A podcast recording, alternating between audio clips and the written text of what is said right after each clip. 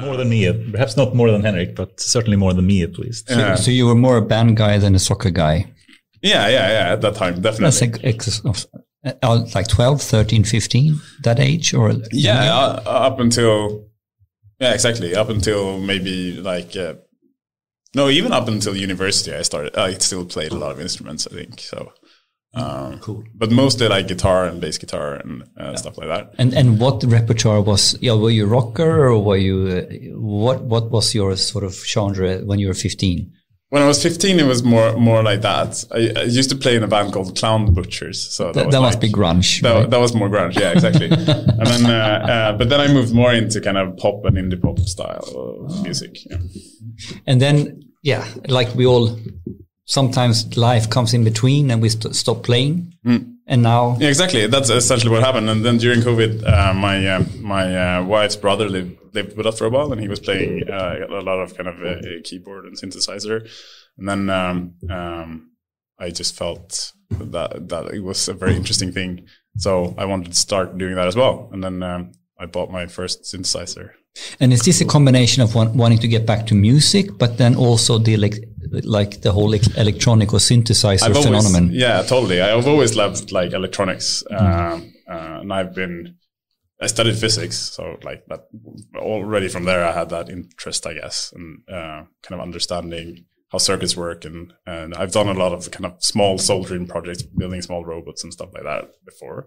So it kind of felt very natural and interesting to me. Yeah. so But- that's like music and and signals converging, right? Ah, Nice. Yeah. But now, now, then, now the nerdery starts. Mm-hmm. So, okay, you're gonna buy a synthesizer, and you have an opinion about electronics and like music. Mm. So, how do you think about what synthesizer you, should pick up now? Yeah, I wanted when- to. I wanted to go like analog, right? Oh, I you wanted- wanted to go analog. Yeah, so I bought. Uh, oh, you mean now or meant, meant the first synthesizer? The first synthesizer. yeah, the first when- synthesizer. Well, I wanted to buy an analog synthesizer. I didn't really know. I did some research, and then I found this uh, kind of mini Moog uh, copy called from Behringer called. and what is a Quality. Moog? Like, So Moog is like a super super classic synthesizer that has been around. and when was this golden era for the Moog? Oh, it- it's, it's early. It's like Depeche Mode. yeah, uh, like exactly everything. Uh, everything from like Donna Summers forward, right? Like, yeah. So And why why analog? What was the intriguing part? Because to go a little bit, uh, I guess vintage in terms of uh, how it, the sound is made. Yeah, I don't know. I, I, I kind of um, I like the sound of it and the kind of uh, natural feel to it.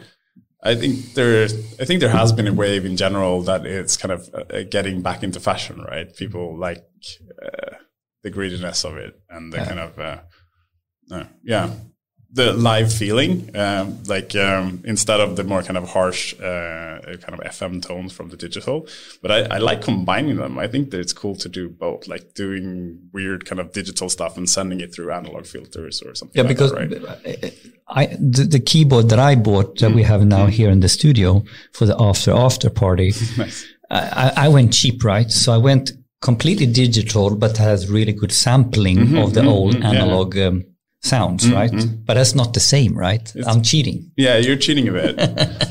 I think um, It's a price point topic as well. I, I must point yeah, out. totally. And I think a lot of the sample sample based stuff is is super super good. It's more about that when you start wanting to really transform it, then uh, then it either needs to be No, computed in real time. So I can't really do it No, because you can right. really Yeah. experiment with the analog waves of Exactly, the it's like a wave signal, right? I even have an oscilloscope, kind of when you can. okay, so you started ones. building your modules on top. No, I'm not. I'm, yeah, exactly. Not I'm, I'm, buying. I'm buying modules and kind of connecting them together. I'm I'm not building them yet. We'll see. Do you mean you have a, Oh like a God. proper like a analog uh, oscilloscope with you can see, actually see the waves and Yeah. frequencies in it? Yeah. Oh, really? Oof, that brings you back to the. This is cool old stuff, days. right? So, Yeah. uh, how does that work? So you have this, you have the bass sound in the in the in the in the synth. So you have like a, a, an oscillator, right? That essentially does some kind of waveform. Mm-hmm. Um, it could be like sine or square or triangle or whatever, right? And then uh, and then you can kind of um, do different things with that. So the most classic thing is to send it through a filter and uh, a VCA, a voltage control kind of amplifier Mhm. that can kind of you know lower and raise the volume based on your signals. And then uh, and then you have some kind of like uh, way function that that is applied to that. So for both the filter and the and the uh, amplifier. So, so how, how does it work? Like you have your you have your synthesizer, and you sort of have a way to get the line out from the core sound in the in the keyboard Exactly. into the. Oh, Oh no, the keyboard is actually just like a control signal, right? So right. you have a have a voltage coming out of the keyboard Mm-hmm. uh, that essentially is plugged into the oscillator, Ah. which then controls the the key, right? But then that would only be like, bah, bah, which is not very interesting. So you need to do something with that, and that's why they have the kind of amplification and the filters and stuff to kind Ah. of wow, wow, wow, depending on. very nice sounding. so cool. yeah. I think it's funny how you know moving from analog old style kind of instruments to more digital sometimes have surprising effects, like electric guitars, for example. Right in in the beginning, they didn't really sound like a proper guitar, so to speak, and they had this kind of um, what do you call it, uh, distortions or Pedals, all yeah. the pedals you have for I mean, you know, when you play the electric, it, it makes a specific sound. The pedal stuff is very similar to to the, the, this kind of Yes. component thinking, right? Yeah. yeah. Mm. Yeah, But it- I was thinking more like you know, it actually does not sound properly like a proper guitar, No, but yeah. after a while, it actually makes it, it has their own value. So mm. Yes. there is a point of, of having that kind of sound coming from an electric guitar. So mm. going from a, a distortion or something that you don't want to actually being something that you do want to have. Yeah, but right? and, and the electric guitar has a several set of microphones, and those microphones has has different. There are different styles. You have the humbug microphone and, or humbucker or whatever they are called. I mean, like different styles, and then you set them in, and and how will this microphone pick up the sound? From the you know play, play pinging the uh, the guitar string, and all of a sudden now when you have two or three different mic, uh, mics that are picking up the sound from different parts of, of what you're doing, you set to more and more treble or bass, whatever, distortion and stuff like that. You you you you com- you actually you are creating a new sound. So you're not hearing the You're essentially creating your own kind of oscillations, Yes. right? With, This is with what the you're doing. string and like that's very similar to what the oscillator module is doing. So the, Yeah. the, the, the original Telecaster mm. from, you know, 54 or mm. whatever that is, mm. the Fender Telecaster, when they started, you know, it's the first part of that. And then you have the, all the guitars, the electric guitars has different variations on that. And then on top of that, you start adding your pedals to do even more, right? The wow wow pedal, right? Exactly, or a delay or a Or delay. Reverb or Yeah. something. Yeah, yeah. So, uh, to be honest, I've heard people play guitars with a pedal that makes that what you're playing into complete synthesizer sound. Mm, mm, mm. So you can almost get to. I, I- I can't play the keyboard, but I want to have this kind of electric sound, and you don't even know it's a guitar anymore. But it has I mean, a very I, I've seen people on YouTube do that, like with uh, like play electric guitars and then put it into Yeah. modular synthesizers and kind of Yeah. fuck up the signal. right? Yeah. It is uh, super interesting. I haven't really gotten to that yet myself. if you're Yeah. a keyboard uh, bass player, Exactly, you, I a guitar should really player, you, Yeah, you, yeah. you need to merge these two things. yeah, totally, uh, totally. But then AI is coming into synthesizer as well quite a lot. What, what was Yeah. the name of this um, Google Magenta thing? Uh, The N- synth or something? Yeah, exactly. Yeah, Right? Yeah, I haven't tried that, but uh, But it was some kind, about? What was it? It was some kind of there's some kind of uh, like screen with different, essentially different embeddings, I guess, and then you kind of morph between them, which have different kinds of feel to it. What's the purpose? What's the u- Generating music. Generating right? music. Or sounds, yeah. So you can have like samples being generated by the AI in some yeah, way. so I think you can have like uh, you know samba in one corner and you Mm. know something like pop in the other, and then you can kind of merge between them in some way. At least that's how I interpreted it. Right? Yeah. I mean, it's like a, another way, I guess, to, to just on the fly generate kind of samples that you can play with in some synthesizer, I guess. It's pretty cool, actually. Yeah. Are we going to have a good did- after after work We should today? buy that. We should have that here. Right? Yeah, I mean, like I, I got I got excited you now should, because I have a, should. I have Yeah, a it's cracked cool. keyboard. I need to get some of that shit. Yeah. Yeah. We did we did a, a hack day project once at uh, uh, the EQT actually doing um, uh, like trying to uh, to generate music from or sounds from uh, like data that we had in our database. It uh, mostly made really weird sounds, but yeah, it was interesting. It's like the, the guy from uh, Spotify one uh, back in the days. He um, he released an album called Sounds of the Office, and he just went and recorded different stuff like the coffee machine or the toilet, you know, and flushing, and it actually became a super popular album. That's pretty cool. That's a weird idea. Cool. yeah, you could you could put that into a synthesizer as well, and flush, mm-hmm. flush. Yeah, Flash, Totally, and then you can play with the flush, flush, flash, flash. Yeah. Awesome. Yeah. Wil- Wilhelm, mm-hmm. It's a um, true pleasure to have you here. Um, we met in a couple of times in the past, mm. and, and you have such an interesting background, and, and what you do today is uh, extra interesting, I think, for many reasons. Um, but how would you describe yourself? who is William von uh, Einrheim? Ehrenheim. Sorry. Ehrenheim. Yeah, it's all right. Thank it's all right. Sorry Everybody gets it wrong. Ehrenheim. Um, yeah.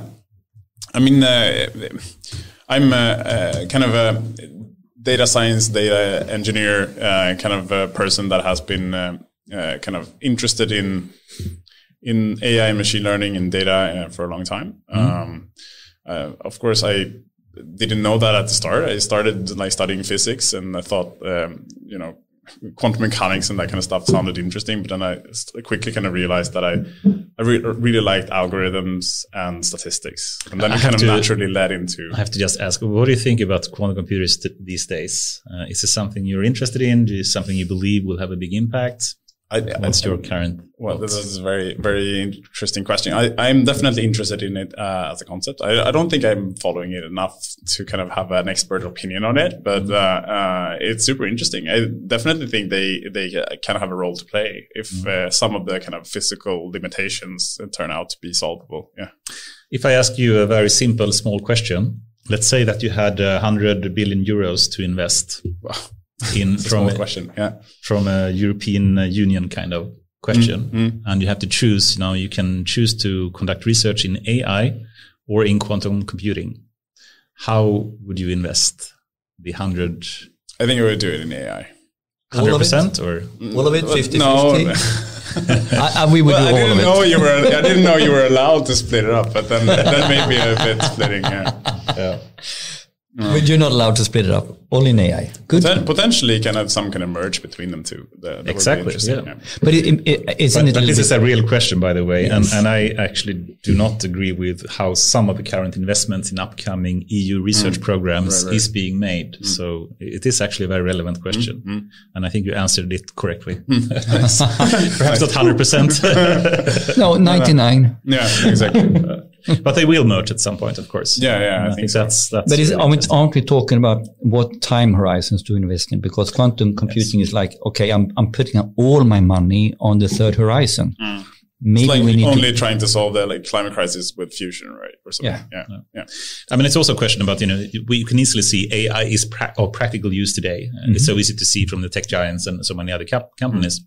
But there is not a single, I would argue, practical use of quantum computers today. You have your physical limitations still that you need to solve. Yeah, yeah, exactly. You have some basic algorithms for solving some smaller problems. That, that's, it's a small that's problem yeah. of decoher- decoherence and, yeah. and, other things and scaling them up. That uh, I actually small have my problems, own small problems, small problem. I have my own theory about that, but let's not go there. Okay, sorry, but that's I think it's an interesting. That was the first rabbit hole. Yeah. So, so for the producer Goran, two minutes on quantum computing. Stop.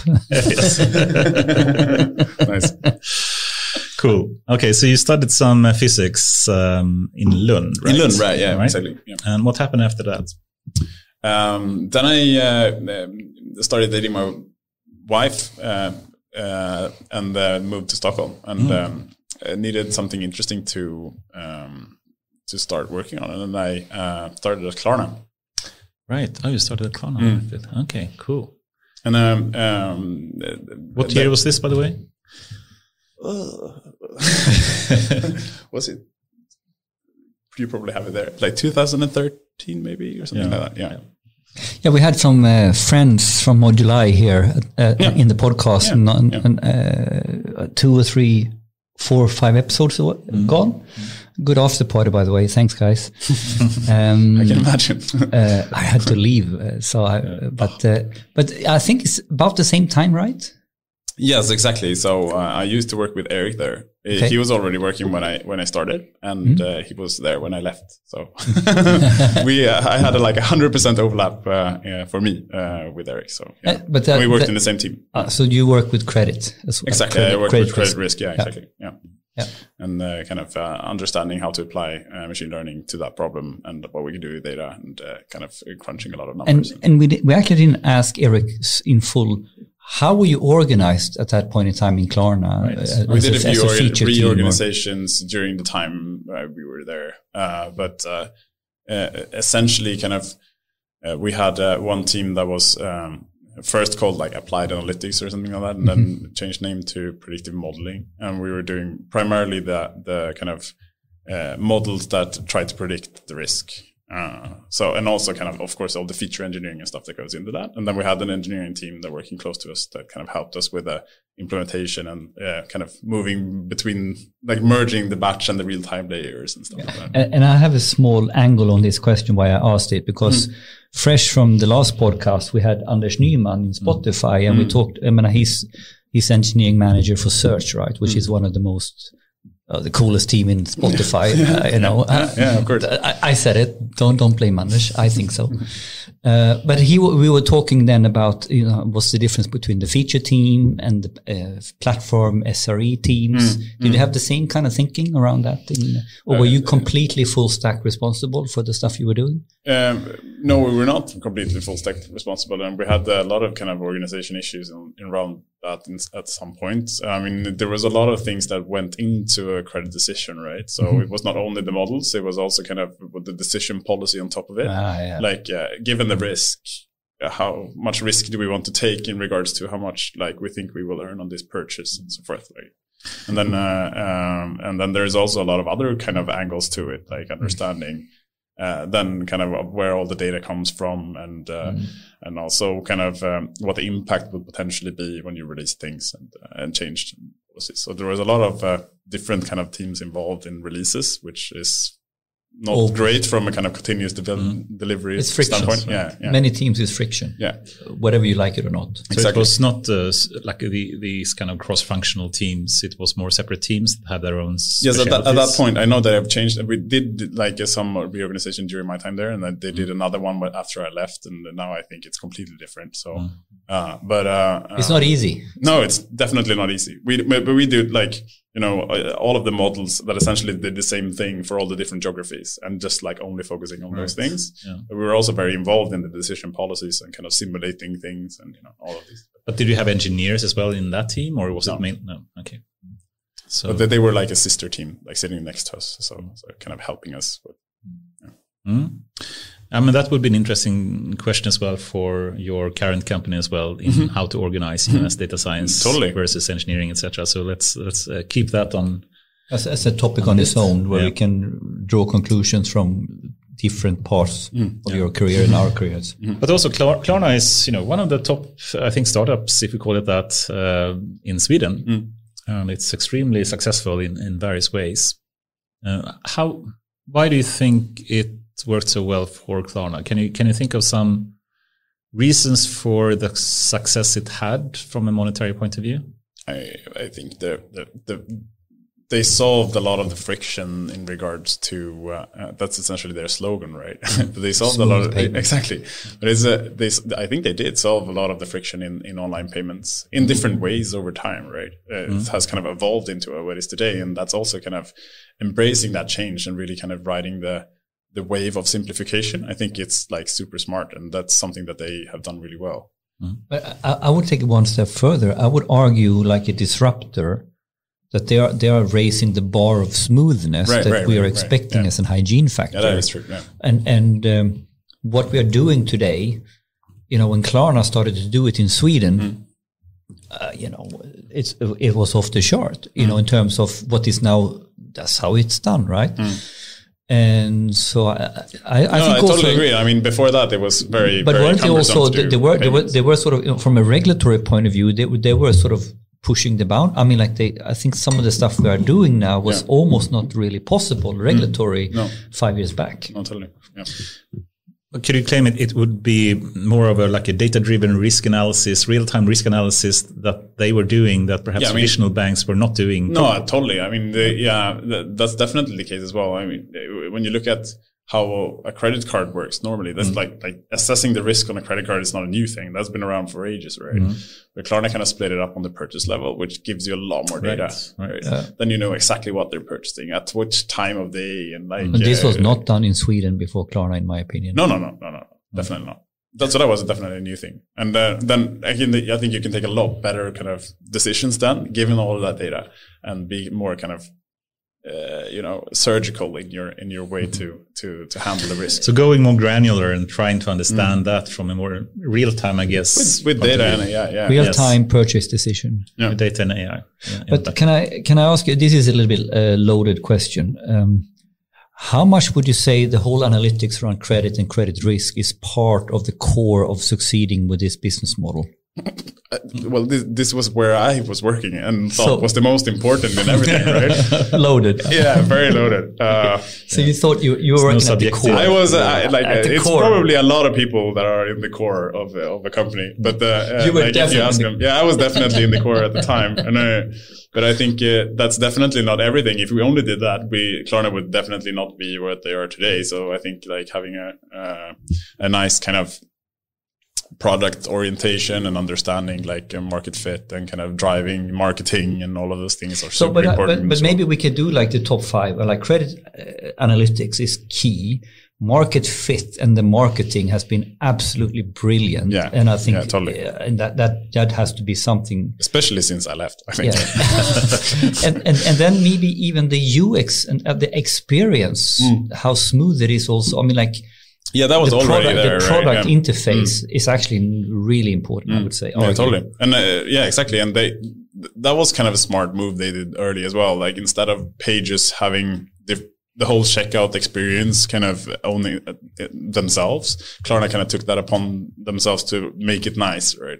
So, and it was also easier for the merchants to just have like an iframe or something. You know, just kind of. Uh, and before we leave Klarna, I just yeah. have to ask question from a more technical point of view. You know, mm-hmm. having worked with Erlang, for example, myself, yeah. Um, in Kampanja and other companies, um, right, right. What, do you think about the tech stack in Klarna and and the you know switch they made perhaps from Erlang to other languages? Were you I involved mean, in that in any way, or uh, it was it was definitely not my decision, right? Uh, but uh, uh I think uh, Erlang was a pretty cool language, and in regards to kind of handling a lot of traffic, I, I really understand the rationale behind building it in Erlang in the first place. Also, mm-hmm. if you want to do it in a cool language and you know functional and everything. How would you describe but, Erlang, by the way? So uh, Erlang is like a, a, a functional uh, programming language that's kind of geared towards uh, uh, parallelization really well. So it essentially has a message passing system built in in, in, in the kind of language itself. And, and for people not familiar with uh, with with Erlang or with the different languages, mm. but has heard about some of the other bigger languages. Mm. What level would you argue similarities for Erlang to other other well-known uh, languages? Uh, it is it is a bit different uh, in regards to it kind of being first of all being functional. So functional, mm. there's a lot of there's a whole kind of yeah, this world of functional languages. Yeah, like this you have Lisp, Lisp right? are the kind of original functional ones, right? But then you have uh, uh, then you have like Haskell and uh, OCaml and uh, like there's a lot of them. F sharp. So, so we are talking about first. I'm I'm I'm the newbie, so I'm trying to mm. understand this with having no clue. So, functional languages is like one bucket here, right? Yeah, exactly. So, the, in a functional language, you essentially have a, a function as the first class citizen, rather than having like a class or an object. Mm-hmm. So uh, so then you can kind of save functions and make functions of functions, and you know, yeah, that's essentially it. So uh, and then uh, um, uh, so that's one part of Erlang, and that's a whole kind of language uh, language class, right? Uh, so functional language class is the first, and and what do you Okay. And then the kind of what's special, what's special for Erlang is uh, this essentially, first of all, it's a very kind of limited language. You have very little kind of apart from this then message uh, distribution kind of idea where um, uh, where essentially you can create actors. Mm. so the whole idea and the kind of have to have small actors that does something and then you can send messages to and from actors. Uh, and then that kind of that uh, lets you parallelize things in a very easy nice manner because that's essentially what you have to do if you parallelize things over like between machines or in larger networks right? But, so but you just do that by design up front. But is, is it like as, as an idiotic question now? If, if you go down the path of a functional language and, and with its limitations, is, it mm. kind of drives you into a philosophical path of how you code or how you think about totally, totally. How about there's a, uh, an old friend of mine who used to say when, I, when we were studying in, in university, like I'm used to doing like Java and those kind of languages. You so you uh, like um, think for one minute and then you have to code for ten minutes, right, to solve a task. Whereas when we started doing like uh, uh functional languages, I think it was Pascal at the time. It was like I need to think for ten minutes, and then I code for like one minute. So it's like very interesting. Yeah, good, good, good. Uh, I mean, I guess also you know Erlang has some famous examples as well. I mean, mm. you're trying to avoid you know having side effects, and, mm. and it really simplifies you know concurrency management mm. when you want to do stuff in parallel, and you don't have to think that much at least about locking problems and deadlocks and live locks and exactly. whatnot. And they also have what was it? It was Facebook Messenger that was written in Erlang. I think at least at some point in time. Oh, I don't if, know that. Yeah, maybe. Yeah, yeah, I think it was. It kind of makes sense. I think. Yeah. yeah. Mm. I think they switched out. And where? Well. What happened? Where, where are we now? Leaving Erlang and going where? Uh, you, you mean uh, language wise? Yes, in Klarna. So, in Klarna. In, in Klarna, Klarna did a switch, which a lot of companies do. I think when you start looking at uh, uh, more kind of big data and, and, and things, that you start looking more into Java, right? Java is very well known. There's easy. It's easy to recruit people that Not knows Python, Java. but Java. Oh, both. Uh, depending on which kind of uh, uh, kind of uh, problems that you're solving. And now the next idiot question: yeah. What type of language is Java? If, so if Java is like the the classic object oriented. So this is object oriented. Yes. And how would we define Python? Ooh. I, mean, I guess it's, also object oriented. Yeah, exactly. Less, less but trying trying to be a little bit in between. Yeah. Weakly typed, object oriented. Yeah, exactly. yeah. But so, yeah. Hmm. I mean, I remember when when I worked with a problem with Erlang as well. You know, we should mention that Erlang comes from Ericsson. Is that yeah, exactly? Yeah. I was Ericsson language, right? Ericsson felt that that was missing but from the discussion. It's kind of a proud thing from Sweden, but it also had the problem with. Um, they had this kind of database. What was the name of it that they had in memory all the time? Uh, uh, amnesia, amnesia, yeah. right? Amnesia, amnesia. And that was a problem, right? Didn't uh, Klarna go into like a super huge computer, like terabytes of, RAM? That was to, that right? was definitely a large problem for them. Yeah, yeah, yeah. and kind of moving out of that was very hard. But you not, need a lot of cash. it was also it was also not very nice from a kind of it, I guess that depends on how you implement things. Mm. I guess it kind of grew into that over time, right? Yeah. But when mm. I remember early, my early days there, when I kind of want, when you wanted some data uh, in order to be able to train your models and yeah. so forth, you needed to essentially to go and ask the, the, the team then uh, for an extraction from the Mnesia tables, and you couldn't really do that like uh, the way you like yourself because you were essentially affecting the, the ah, prod environment, the, the right? Which is like oh, uh, it's almost like the old nice. Alta Vista versus Google things. You know, Alta Vista Alta Vista went um, uh, super big mainframe, super large computers with mm. lots of memory, and, and Google went parallel. And, yeah. Who won? Yeah. it's probably only because of that. of course, of course, only only co- yeah. cool. Well, um, enough about Klarna, perhaps. Um, but then you moved on from Klarna. Mm. What happened after that? Yeah, then I then I joined EQT. Um, I was uh, I was actually contacted about that. Uh, it was um, uh, a recruitment firm contacted me in regards to uh, uh, um, starting to be part of something called Mother Brain, which mm. like at just the name kind of made me a little bit interested. yeah, it's super. Cool I love the name as well. it's a pretty cool name. Yeah. Um, and but I need I need to ask what is your first idea that pops up when you hear "mother brain"? Because I have an idea that uh, mm. resonates with you. Are you asking Anders or uh, me? Both. I mean, I'm so colored on that, right? I've been working with this project for five years. So, like, when someone says mother brain, it's like, yeah, my. my I, I, think mother. Of course, I think mother. Yeah. Mm. And what is the reference mother? I think more HAL 9000 actually, like the, the central kind of computer yeah. mother brain yeah. that serves because everyone. I, I, was thinking HAL, I was thinking HAL, yeah. Mm-hmm. but mm-hmm. which in, in one of the sci-fi movies, it's called Mother. I think that is an Alien. Oh. In the Alien, no, in the Alien mm. movies, HAL. What, I was thinking HAL, mm. but I forgot it was HAL. Mm. It's actually an, an, old kind of gaming reference, right? So yeah. the the boss in Metroid is called Mother Brain, and there is also another game for uh, called Phantasy Star, where where uh, kind of also uh, yeah. But I, I, get this sci-fi HAL in mm. in mm uh, what was the Odyssey of? Yeah, 2001 Space Odyssey. Space Odyssey, or when you see, for instance, the Alien movies, mm-hmm. they they talk to Mother, mm-hmm. you know. Yeah, like what, a hive mind. No, thing, and or, yeah. or actually they, they, they refer to the AI of the ship. Mm. Mother, what's the status? Mm. Uh, anyway, yeah, so that's cool what name. I'm trying to build. Mother brain. So it's it's like Google's new thing. Did you hear about Google Pathways? No, I They- haven't actually. Oh, okay. Ah, Let's not go there. But hmm.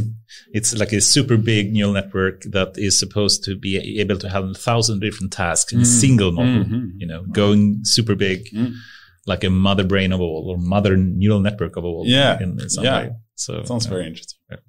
Anyway, you, you went to EQT and uh, okay, you were basically recruited there, or you mm-hmm. had some mm-hmm. headhunted. Uh, Yeah, exactly. Way Yeah, exactly. I there was for- recruited. Yeah, I was. What was the there. pitch? How did it happen? Uh, I don't remember the exact pitch, but it was uh, like um, you get a lot of these kind of emails sometimes, and then uh, uh, uh, I don't necessarily even read all of them. but uh, but this kind of caught my eye, I think, and that was the first thing. I was like, I think it was probably the name. And then also, I think like. It just sounded very interesting. I was I was modeling uh, people and people who can't pay, uh, you know, uh, in a way uh, at Klarna, and I, I kind of this pitch was more like now try to model startups and what makes them successful, and it's kind of just really more- resonated more with what I thought it was nice. Yeah, exactly. Yeah. but the, f- you you started at Mother Brain, Brain directly, or did you did you work with some other stuff at uh, EQT? No, I started with Malvin directly. So uh, at the time, uh, the Ventures Fund, which is like um, the startup kind of investment uh, fund in, in EQT, uh, had had done a kind of proof of concept, uh, essentially building um, small tool with uh, with uh, some data sources that uh, together with a few consultants, or they didn't have any kind of developers in house. Uh, so, but then they got uh, my boss then at the time, Daniel Roblewski. Uh, so, uh, and he employed me and uh, a full stack engineer called Johan Kock. We were the first three to start kind of building it in were the first three as well. When you got hired, or what was the sort of mission when the, with the three man team? So what, what were you setting so out? first to we were kind of just trying to uh, understand the uh, kind of sourcing within ventures. So sourcing is essentially just finding interesting leads that you potentially could invest in. Right? But- And perhaps we move there. I think we need Yeah. to have people that don't know what EQT does understand yeah, sure, that a sure, bit sure. more. The exactly. EQT, EQT is an investor. Right? Yeah. We have a, a lot of different funds that do invest in in large, different sizes or different kind of ideas of what companies do, and uh, uh, it moves from like uh, being a ven- ventures is doing like small startups, uh, and then we have a gro- growth fund doing like larger startups, and then and then we have the larger buyout funds, which essentially buy like a majority share of a company and owns it uh, for uh, uh, kind of quite long time horizons and try to be kind of part of making it better. Uh, and then we also have uh, infra funds, which is like doing uh, infrastructure investments, obviously by the name, and uh, also real estate and stuff like that. So yeah, So it's an investment company that that has everything from startup VC to growth VC to to which is know, pretty unique. Yeah, yeah, which is the is the whole is, is a chain of types of different types of investments. yeah, exactly. Yeah. Very And I guess they have the problem of they need to know which company to invest in. Yeah, Um, totally, totally, and especially like uh, the, early, earlier than the- especially from the ventures side of things. I think traditionally, what you, how you do investments is that you have a large network that you kind of rely on, and then you hear something, or you kind of go to a conference and understand and learn more, and you rely on people coming to you and asking for money and so forth. Uh, whereas uh, some of the partners then in the venture fund were uh, coming from companies like King and Spotify and so forth, and they were more used to doing data-driven stuff, so they wanted to do that in- investment. That was kind of the idea, right? So, uh, so this was kind of uh, uh, core to when the ventures fund started. It started just before I kind of like a year ago or two years ago before I started. It was very new when I mm-hmm. started. Right? So the, basically, they, they started their own startup Within, within, yeah, exactly. within yeah, yeah. the investment And, and the core the core problem that Mother Brain is trying to solve. How would you summarize that? What is the core use case? Well, I think originally it was only the sourcing, right? Uh, Sourcing in sourcing terms is turns on uh, under like finding interesting companies. Select identifying from a from a gross list to a short list of interesting investments. Yeah, exactly, right. And I mean, there's thousands of uh, startups started every day, and uh, you can't really follow all of them and understand. And so having data on kind of how they're growing and who is moving where and, you know, all of these things is definitely super beneficial. So, uh, the, the, the kind of original then, uh, problem is to sort and rank those companies and have some kind of prioritization. Sort And then- and rank. Well, that's the same same concept, I guess, depending on what you sort on. But if you sort on the rank, then yeah, very much. uh, uh, but um, essentially, giving the the deal team uh, uh, a way to kind of prioritize between between different things, and also find interesting ones that they wouldn't otherwise see or hear, so about until it's too late. That was the core. That was, that was the, the core. That was core. And then then uh, quickly we kind of realized that there we need first of all we need the, the intel from the deal team what's actually interesting right it's super hard like just get that question you need to ask them and then you ask them a lot of questions and but after but we realized that we need to get this more in a more kind of uh, automated fashion, right? We want to be part of their decision workflow. Uh, so we started building more kind of CRM-like features on top of our databases, where both we could kind of present the findings that we had and data and analysis, but also then let them kind of progress deals through their funnel and then feed that back into the algorithms so, and train so them on. So you get the uh, you get the false positives feedback loop happening in some ways. Yeah, exactly. Yeah, and also kind of the true positives, right? And the true positives. Yeah. So you, you basically you're building in by by connecting closer to the deal workflow, you get you're feeding back. Yeah, essentially back. get the deal team to label data for you, right? It's great. Smart. Smart.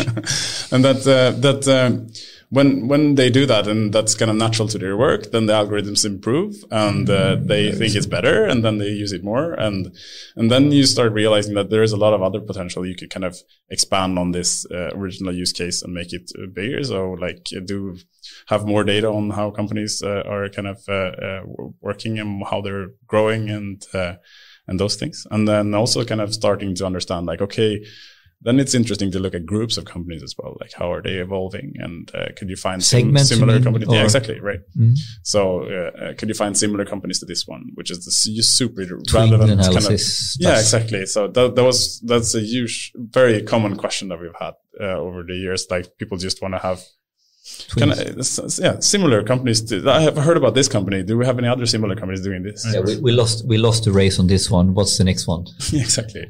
Okay, so it would be interesting to hear more. You know, what type of data, etc. But if we just move back, I guess you know, mm. in the beginning, before Motherbrain existed, they have to the deal team has to basically do that manually mm-hmm. or through tips or mm. whatever mm. you know data they could manually find and mm. review. And then they want to have a bit more automated way in, in trying to make the decision, mm. I guess. Um, but it's still not like fully automated. I, and please interrupt me if I'm wrong. Um, and then in some way you make you basically want to have AI in uh, as a service for humans in some hmm. way. Yeah. And and one thing that we've said um, a couple of other times, and it would be fun to see if you agree, is that you know AI and humans are good at different things. Mm. So AI can be good at going through a huge amount of data, like the thousands of startups that comes every day. Yeah. No human can keep up with all of them, of course, but an AI can. Mm but it's rather superficial in a way it actually you know evaluates uh, the company mm. but at least it can flag and, and highlight and suggest some kind of companies to manually review more so yes. you can at least remove the the horrible companies directly and focus on potential candidates right yeah exactly and so, find the hidden gems which is like yeah right. essentially the the the core idea of a ventures fund, right? You kind of maybe invest in a lot of com- uh, small companies, but you don't expect all of them to succeed. You kind of expect a few of them to mm. succeed. So it's very important to kind of uh, find the interesting ones. Yeah. But but I think the question is, isn't this an augmented intelligence type setup, or were you going somewhere else? Uh, yeah, no, I mean, I think in my experience, at least, the, the, best examples of how you should use AI is together with humans. So yeah, let totally. AI do what totally that's good that. at, you know, which is going to through mm. huge amount of data in some mm. way, do some kind of highlighting or suggestions, mm. but uh, keep humans in the loop in mm. some way to do the final evaluation? And, I mean, uh, we, we have, um, uh, there's always people kind of joking about us trying to kind of compete. Com- no, yeah, exactly. Kind of the, the, make the deal team redundant, essentially, right? yeah. And it, but that's not necessarily the the way the team looks at it. We uh, our kind of vision is to give our deal teams superpowers, essentially, yeah, right? Exactly. So which yes. which I think is essentially exactly what you're saying. Yes. Yeah. yes. But but the symbiotic approach here, the augmented intelligence, mm. I think you are cementing that when you use the human as the labeler. Yeah. Isn't yeah. that smart? I yeah. mean, like, because it means it, this is a real reinforcement loop where the human interaction is not only we are, we are helping him as the superpower, but he's then feeding back to the computer what worked. Mm. I think that's really brilliant. Yeah. In, yeah. A, in a simplistic way, right? Mm. Yeah, but But labeling all the time is done by humans, more or less, right?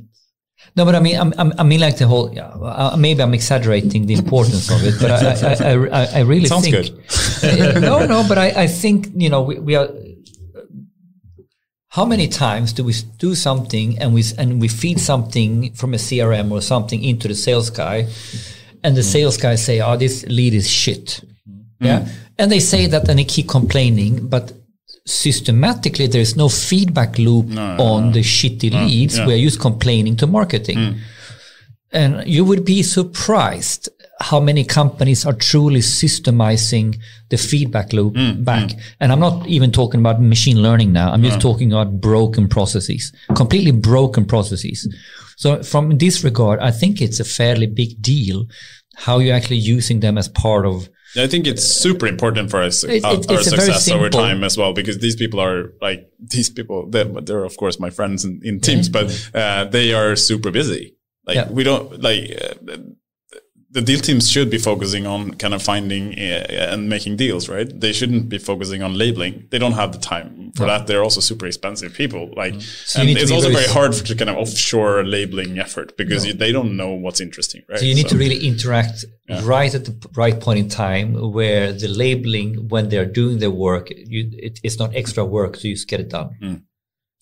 Yeah, it's part of the process. Yeah. They need to do that in order to progress the deal, right? Mm-hmm. So it's like even even more integrated into their process now. So it's it's part of how they are communicating with each other within the team. And I mean, everything, it's right? moving to, if we just throw out some buzzwords here, and I mm-hmm. shouldn't really do that, but you have the traditional CI CD kind of things where you want to have continuous integration, mm-hmm. continuous delivery of software development, but then thinking more of an um, uh, ML ops kind of situation. You don't hmm. only want to have continuous integration and continuous delivery, you want to have continuous training as well. So you hmm. continuously hmm. update the model, given feedback. Uh, when you interact with the system, and, and that sounds like something you're doing. which Yeah. right, And, right? and but I had, there are two major topics here. You took number one now that you, you're thinking ML ops and you're thinking how to re, how you actually feedback loop to completely continuously adjust the model. The other key aha here is that what you're saying is that it's not enough to have the model.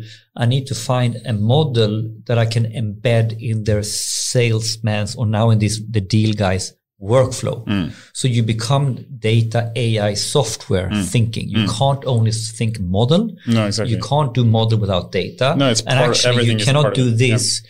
Mother brain to succeed needs to be in part of their workflow, which is basically whatever their software workflow Hmm. system they have. Exactly. And you call it CRM basically, but it's Yeah, not well, CRM. it's- no, it's not CRM, It's their type It's of workflow. deal, it's a deal making platform. Yes, the like, that's that's what it is. So, Yeah. so now we have my argument that the transformation is about data, AI, and software. And you can't, if you truly want to be an integral part of a core process, you can't really do AI without software or data.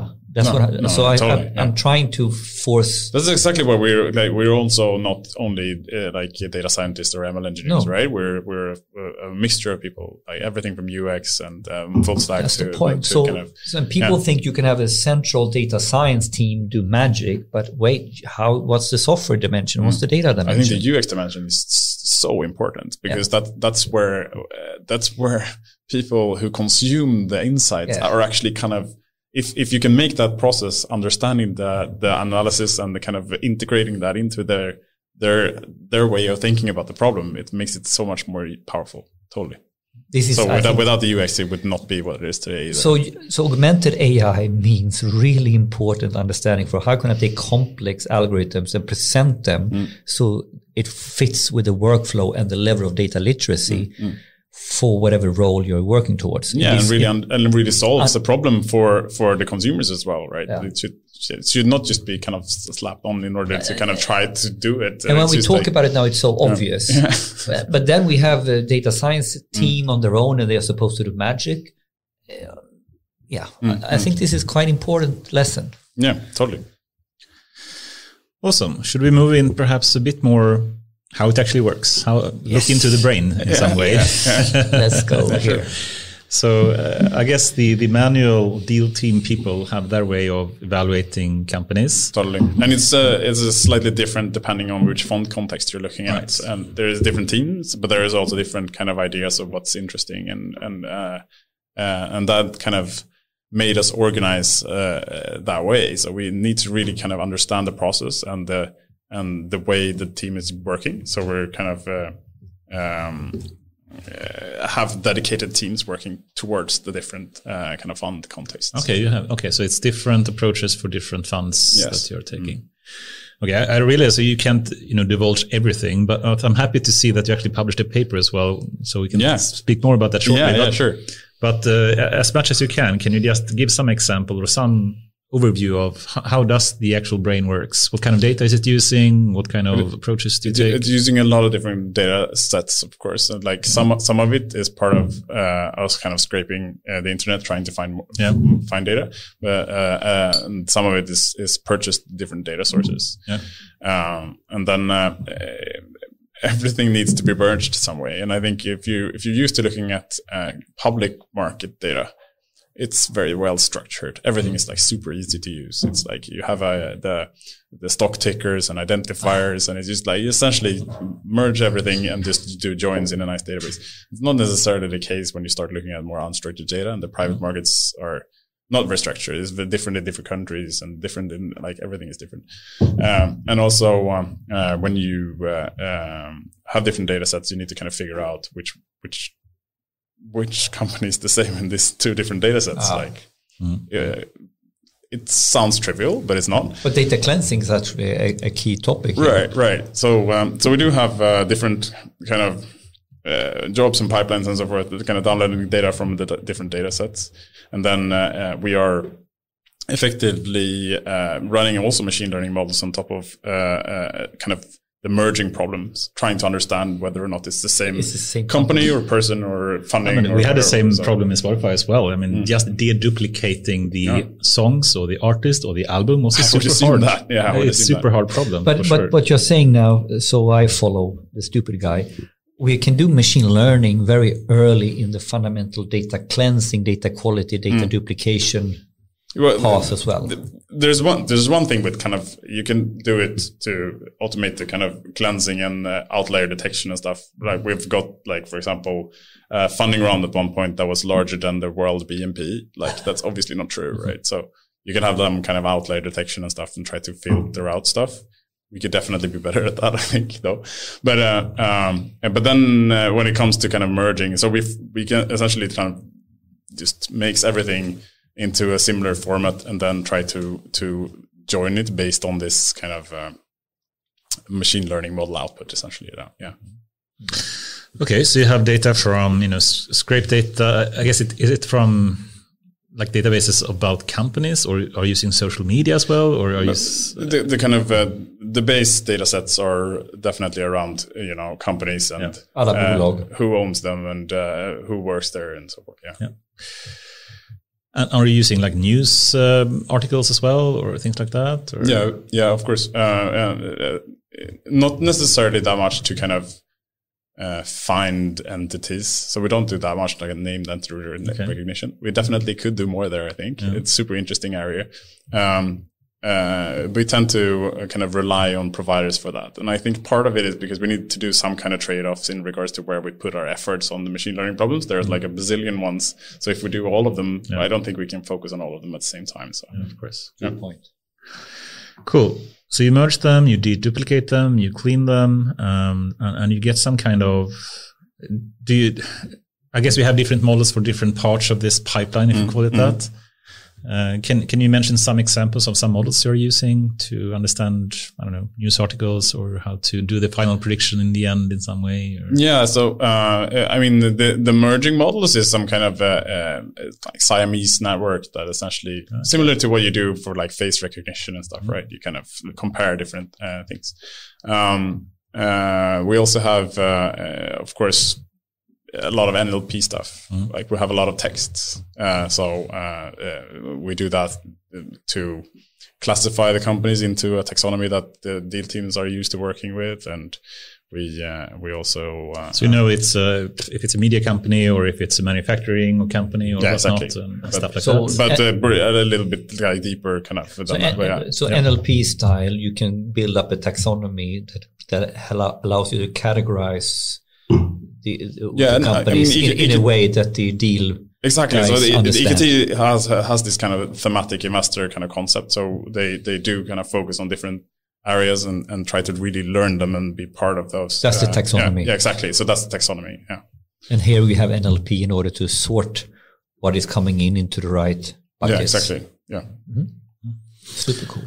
And what what's the prediction in the end? What, is the final output, so to speak? Or do you have But it's different ones, or- parts then. I mean, like it, it is a UI that the, the team can interact with, right? So the the sector like we're predicting there is obviously of course there somewhere. We we do actually predict like gender on people to understand the, to be able to see like okay if this is a female founder or if it's not, and what's the diversity in this team and so forth. uh, we do. Uh, uh, So that's separate outputs that so it's separate outputs, yeah, exactly. so being fed to the deal team that Yeah. they can review later. Yeah. Okay. And uh, and Some then uh, like the, the- score, or, uh, yeah, exactly. That's what you're after, right? Yes.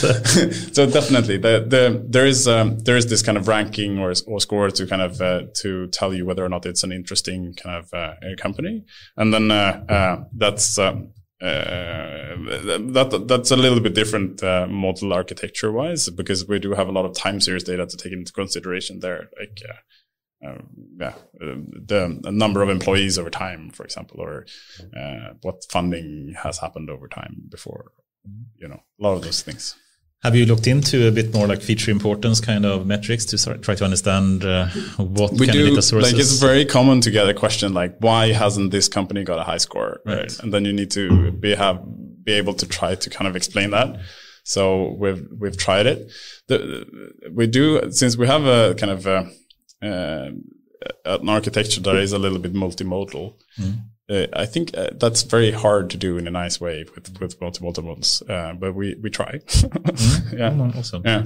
Do, do you use some specific like um, this is also a favorite topic of mine. So sorry for going a bit techy here, but uh, but if if you were to have text, for example, as an input, and you want to do some more explainable AI on that, uh, do you use some spe- specific techniques like in- integrated gradients or some SHAP values, or do you? we, we- have uh, have have used uh, um, uh, kind of what was that, that name you said last? Uh, SHAP values. SHAP values, exactly. Yes. We've okay. tried that one. Okay. Um, um, uh, and I think it kind of works for, for, for some of the models where uh, we have like more simple input. Um, it, it uh, kind of um, it's not necessarily as important as the kind of larger models. I think so. We, but there's definitely more room for improvement here as well, where we can explain more. But normally we do. We have done a lot of kind of permutations and trying to kind of understand like what what is the impact if you if you change this and that, which is essentially what Values is doing as well. It's Yeah. just more smart about it. Yeah. I, mean, I think it's an important understanding that uh, people are a bit afraid sometimes to use this more deep and uh, black box kind of models Mhm. uh, or Mm, deep learning models. But and I think you know it's impossible to understand them. But in in reality, uh, it is possible, and there are a lot of techniques to, to do understand them. And I think you should always compare to like humans. And if I ask you why you think this company would be successful, I don't do that by looking inside your brain, right? I ask you to explain it, right? That's very true. And I think we should do the same for AI models. Wouldn't you agree? Yeah, yeah, totally. Uh, I mean, it could be interesting to to understand like what I could maybe ask you like, what's your reasoning, right? Mm. So that's probably something that you would want to answer uh, ask a model as well, which is essentially what I think we are trying to answer when we say like, but what if you change like uh, the gender to female? Right. Is it still high score, like or? exactly. uh, But I, you know? but I think that's the whole point we're coming back Yeah. to that w- you you are not asking to look into the doctor's brain. You you're ask you're asking the doctor to explain his reasoning for his uh, prescription. right? Exactly. Yeah. So why should we ask for something else from the system, right? Exactly. Yeah. Uh, uh, maybe maybe a tricky question or sensitive question, or maybe not. Um, how, when you, what have you identified, or have or have you discussed the sort of, uh, you know, the traditional, the classical AI ethical conversation around what you're doing and how it's not biased and all that. So, Totally. Especially so- the bias things. I mean, like, the, so Yeah. this is classic, right? So we are doing something, and I think it's a really good idea. Mm. But how do we combat bias? How do we how do we say that this is actually, uh, and and I mean that both from a t- t- core business perspective, good Mm. business for you guys, but also to get good startups with this diverse setup, uh, the same shot. Yeah, totally. So- I mean, so have you I mean, what's the it's, conversation It's a here? natural question when you, if you go back to this feedback loop, right? Yeah, If you have a feedback loop, you're kind of enforcing the bias of Yeah. uh, of the team, essentially. Un- Or- unfortunately, yes. Unfortunately, yes. Uh, so, so that's definitely something that we have been working quite a bit with, and uh, and uh, that's I think it's super relevant for for pretty much Yes. all all, all Every models, right? Yeah. yeah. because but because also it doesn't necessarily have to be kind of normal bias, but if you're kind of changing the definition of what you potentially want as an output, Ah. like all the data is stale, right? And that's not very nice. So you need to kind of figure out how to uh, uh, how to uh, handle that and how to kind of hand, backfill the labels in some way. And that's so we we have been doing. Uh, so the female founder example is great, right? If you only if you only trade train on uh, a history of investments where all the founders have been male, that doesn't necessarily mean that you want that for the future. Uh, so so then uh, uh, either you can augment the data, uh, like uh, so making it less less kind of uh, prominent, or you can start also looking at the history if you can kind of create labels from the history in some way. So looking at other successful deals that are happening, you could also kind of uh, um, uh, combine. Like I, I don't know if you're kind of familiar with Snorkel or kind of Watchful or or, or tools like that. Snorkel, yeah. Yeah, there's a there's there's this concept of weak supervision that we have been kind of working quite a bit with in that regard. It's also a way to expand your label set, right? So I, it weak supervision. That sounds super cool. I don't have a clue what it so means. this is essentially a kind of on the onset. It sounds a bit weird, right? You essentially define loosely uh, uh, loosely defined rules, uh, like um, like saying that growth is good, like uh, growth in employees is good, uh, female founders is good, uh, you know those kind of things. And then you uh, and then, but if you do a lot of those, they first of all they don't necessarily overlap exactly with what what you think is interesting. But um, but uh, if you do enough of them and decorrelate them and kind of combine them together, they should at least kind of represent essentially a, a labeled set, but weakly. weekly. And then and then you train a model on that, and then you look at the output, and you should of course have data sets that are more kind of thoroughly labeled as well, like golden golden sets, right? Uh, so then you can kind of understand, okay, where is my labels not necessarily representing what I want? Can I do more rules to kind of augment this and make it better? Can I can I try to synthesize for me in my stupid brain? It it sounds to me that in terms of working with bias and, and, and these kind of topics, you need to actively work on it. You mm. need to actively combat. It's a little bit like you're on a convex, convex, yes, con- convex, and and the ball is trying to roll off, mm. and you you, you kind of need to always work on it in order to mm. to I think you need to do that with normal labeling as well. Yes, Yeah. and but but this is sort of you know don't never forget that whether you like it or not, humans are biased. Mm. So if you're not combating bias vigilantly the whole time, Mm. your your model will in the end be cor- you know will not fly. No, totally. And I mean, in regards to um, in regards to uh, uh, conscious bias, you can do things like this when you want to change something. Like, but the unconscious stuff is of course super hard. So that's going to be hard, super hard, regardless. I think. Yeah. I'm biting my tongue a bit Please here. don't, please don't. Please don't. This is Yeah. a tricky. Let me- this is a hard topic. I mean, let's take the example of female and male founders, for mm-hmm. example, mm-hmm. and imagine that, you know, historically wise, of course, it's probably been a lot more male founders. Mm-hmm. And then perhaps it's starting to come up more female founders, which is great, of course. I would argue that even though if we just take this single feature by itself uh, and, and think about how the AI model is being trained, unless there is actually some kind of information information gain in looking at that feature, it will not actually look at the gender of the founder, uh, even if it's been like 90% male founders in the past. So I'm not sure if I explained myself properly. No, you don't.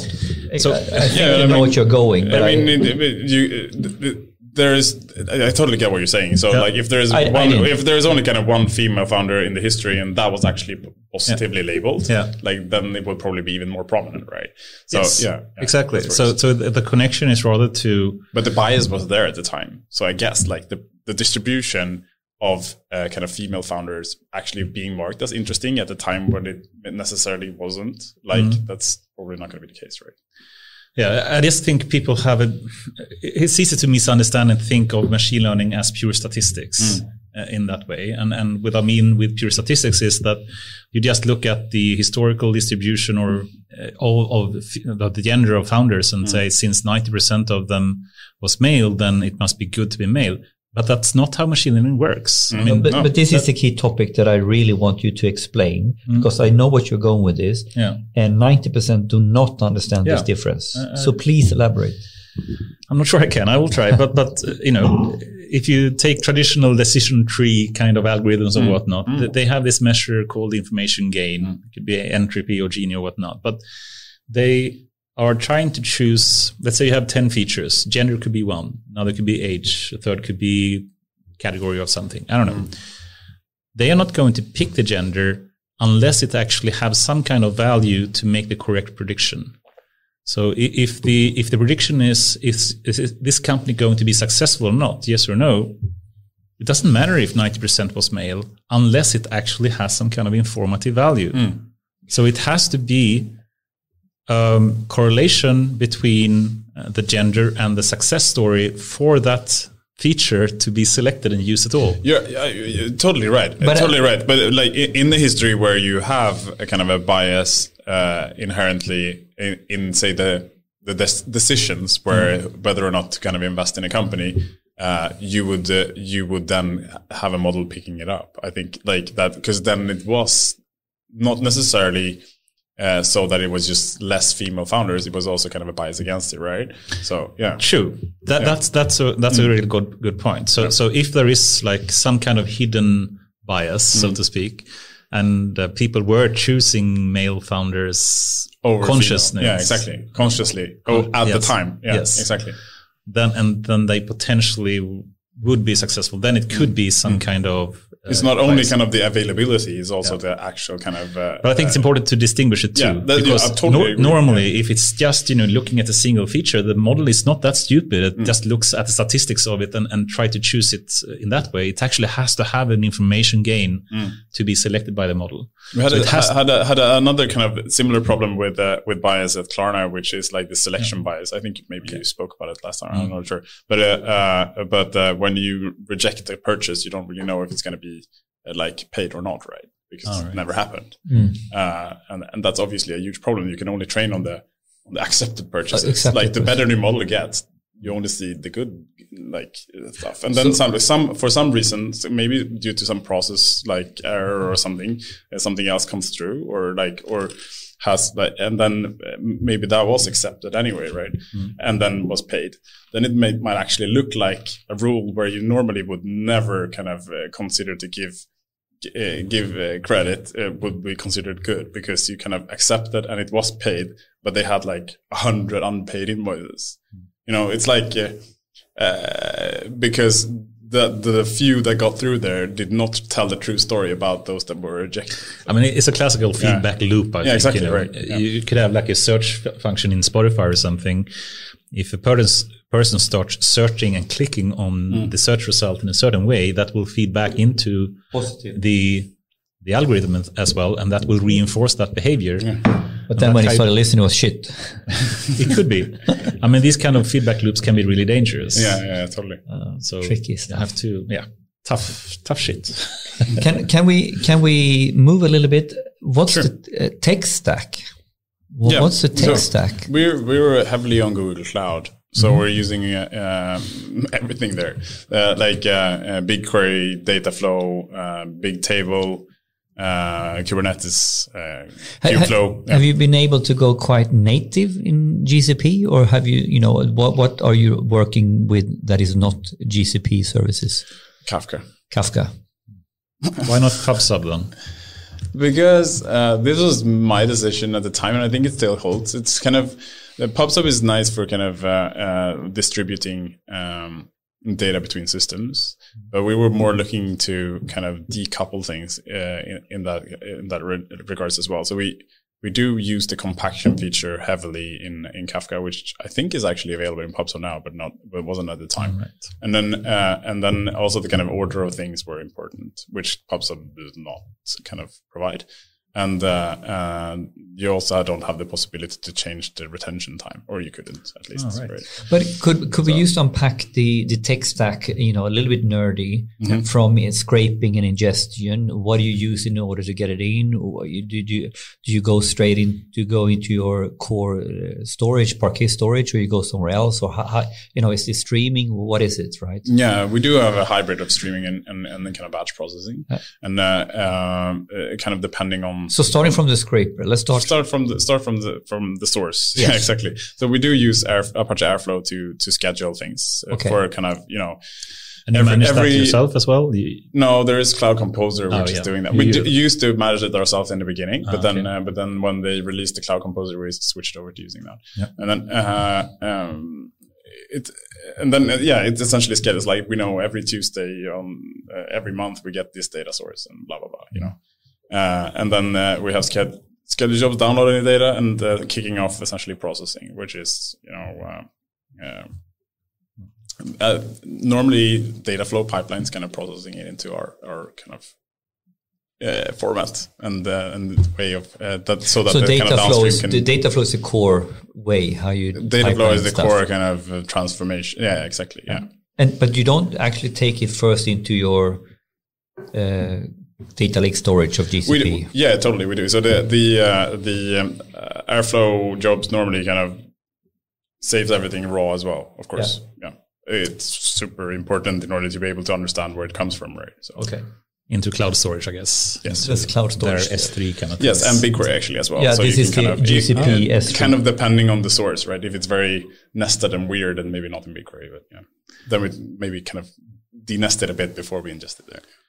Cool. And and um, so basically, you get it in somehow, and um, are you using there are these kind of two different architecture. You can think about the Lambda architecture and the Kappa one. If Yeah. you heard about them, I think we're doing more Kappa style. Ah, right, right. But the, the the sources are kind of different and kind of coming in different um, uh, kind of uh, iterations or times or whatever you say. Like, uh, uh, and then uh, it get processed, but then it feeds downstream into uh, essentially where it's all merged and processed and put into our kind of data model, right? Mm-hmm.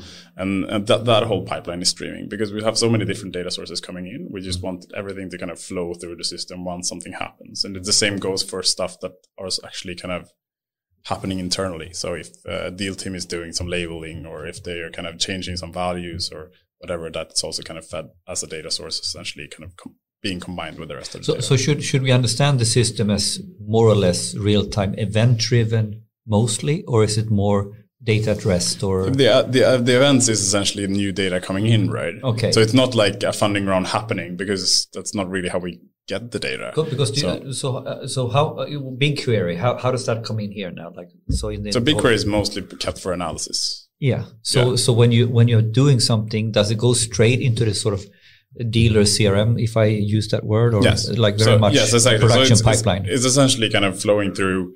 Uh, we do have data flow then processing it. Like some of it is streaming data flow jobs, some of it is batch, but it doesn't really matter. The output is put into a si- si- single kind of same format all over the place, which is very kind of uh, slim, essentially a log of change, right? And then and then we have uh, um, a system kind of picking up those and uh, and uh, putting joining them together from all the different data sources, keeping state essentially. So everything new that comes in is kind of put into this. So say that uh, for some reason we get the uh, name change of uh, Spotify to Spotify AB, and then that comes in, and then the, that's kind of put in place into the uh, to the state, given a lot of rules, of course, because we want to make the data better and you know more recent and so forth. And then uh, that's output to Kafka, essentially the uh, the the new object with mm-hmm. the new data, and then that's fed to different databases and and also out to BigQuery and everything. And the state is, is kept in Bigtable basically, or yeah. Okay, so you have data coming in. It's fed to the cloud storage and BigQuery. You have a number of pipelines running on the data flow architecture. Are mm-hmm. you programming on in Java or Python Yes, or both. both? yeah, that was my core question. What what would you say is your language of this system? Uh, I mean, uh, You said Kafka, by the way, and Yeah, this is one part. Yeah, exactly. But Kafka, I mean, uh, Kafka is more like a message passing Yes. part of it, right? Here. But we do, we do, uh, we do primarily use Java for most of the kind of uh, heavy processing. Uh, but uh, we have in uh, diff- for different reasons have been running kind of um, TensorFlow models directly in Dataflow jobs for doing some of So the that more kind of simple. Python. Yeah, exactly. That's Python things. But no Spark. Yeah, we do. No, no, we don't do Spark. We have done it for Dataflow. kind of. I Uh, mean, that- that's the alternative to data flow. yeah. So data flow for people, you know, it's an alternative to traditional kind of Hadoop systems. Yeah, Hadoop, and. Spark, it's, it's a Apache Spark. managed, it's a managed um, big data processing. Yeah, exactly. It, it uses the Apache Beam kind of uh, uh, API, which is uh, or SDK, which is essentially something that you can run on different kind of engines. So you could potentially run But- what we're doing. But when you Spark. code in Dataflow, uh, uh, what- we're coding in in Beam then, In Beam and then, then, you run right? it on Dataflow. But you could potentially run it on Spark as well if you want, Yeah, or. Flink or whatever. could you do Spark and Flink and still get it to Dataflow? Is is Dataflow open to Beam, or is it really Beam? No, it's Beam. Beam is like the the the way of of uh, kind of translating exactly. the, the code into to lower I, operation. I have I don't some know kind of shit. subjective. I- I don't no, know shit. But, I don't know but you know, I have some opinions about this. But um, I'm Shoot. trying to trigger. I'm, I'm trying to trigger you without really know what I'm talking about, and it works.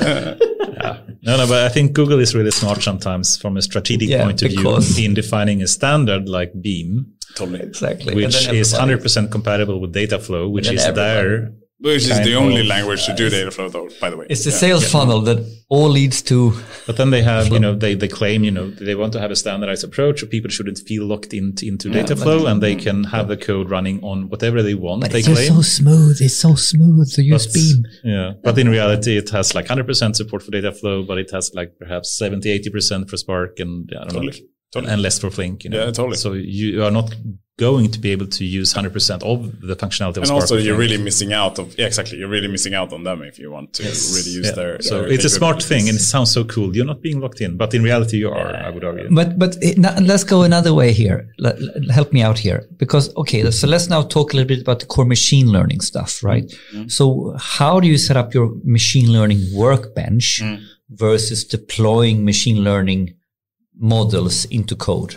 How do you do that? I mean, uh, Where do you explore and where do you deploy? we, we are relying heavily on Kubeflow and TFX now at the moment. Uh, so uh, um, essentially, kind of a lot of the it kind of depends on which model we're talking about here, but uh, in in general, I would say we we do a lot of feature engineering and kind of selecting stuff from BigQuery, of course, because it's easy, and then uh, uh, uh, and then that is uh, then pr- processed in in Kubeflow and uh, And what is Kubeflow in this sense?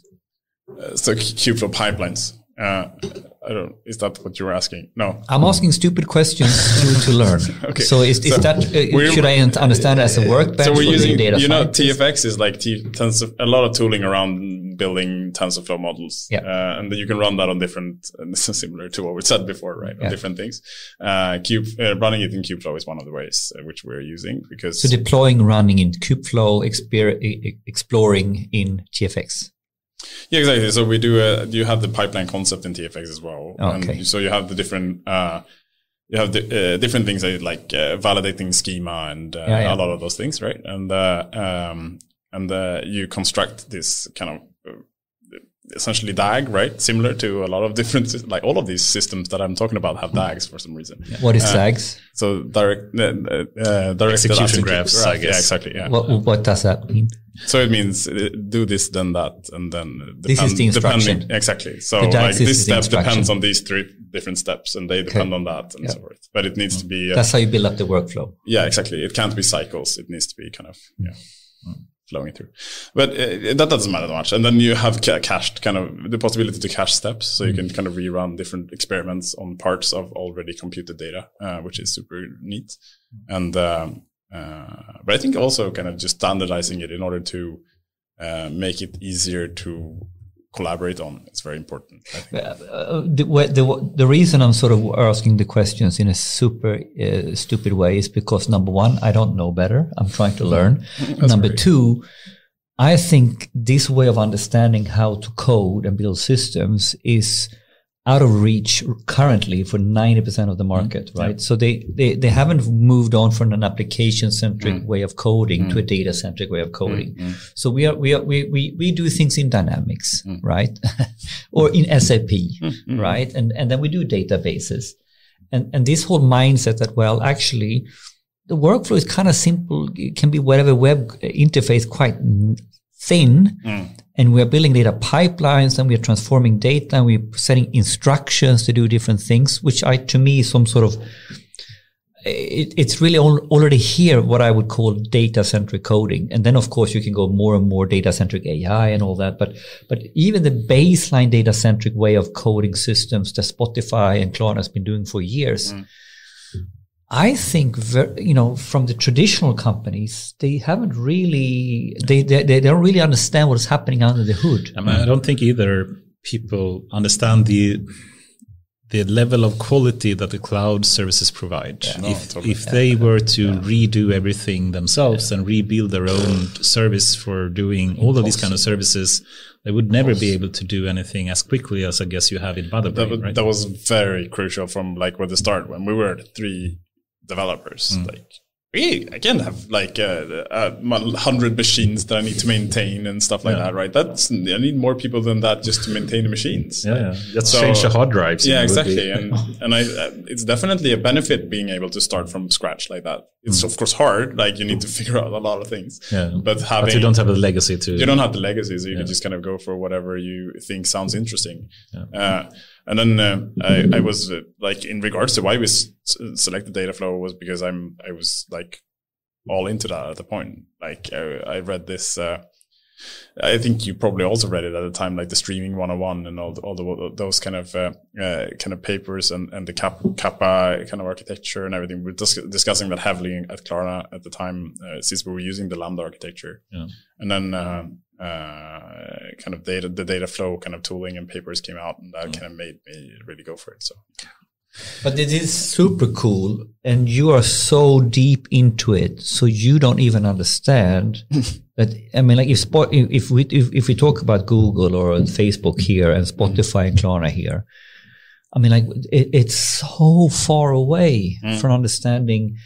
I I mean, like I have the basic conversation on a daily basis. What's the difference between application centric versus data centric development? And and I'm not talking sort of AI stuff. I'm talking should we put everything in SAP Yeah. as a monolith, yeah, right? Yeah, or in Kubernetes. Oh, yeah. Or you, you even talk Yeah, about yeah, that. no, No, yeah, Kubernetes, what's that? what Yeah. is Kubernetes? You know, I'm, I'm talking about uh, very, very traditional. Mm.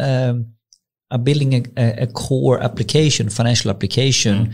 and we do everything, and we build a monolith in, in, in an application layer on top, right? Mm. And we code a whole stack within one vendor's application.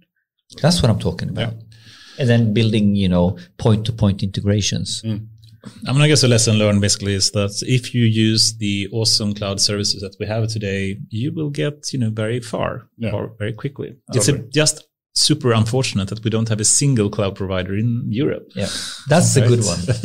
Exactly. Klarna, Klarna started trying to build its own cloud at some Did point. they? Yeah, yeah. Ah, that that is Yeah. a good mission. They should, they should have done that.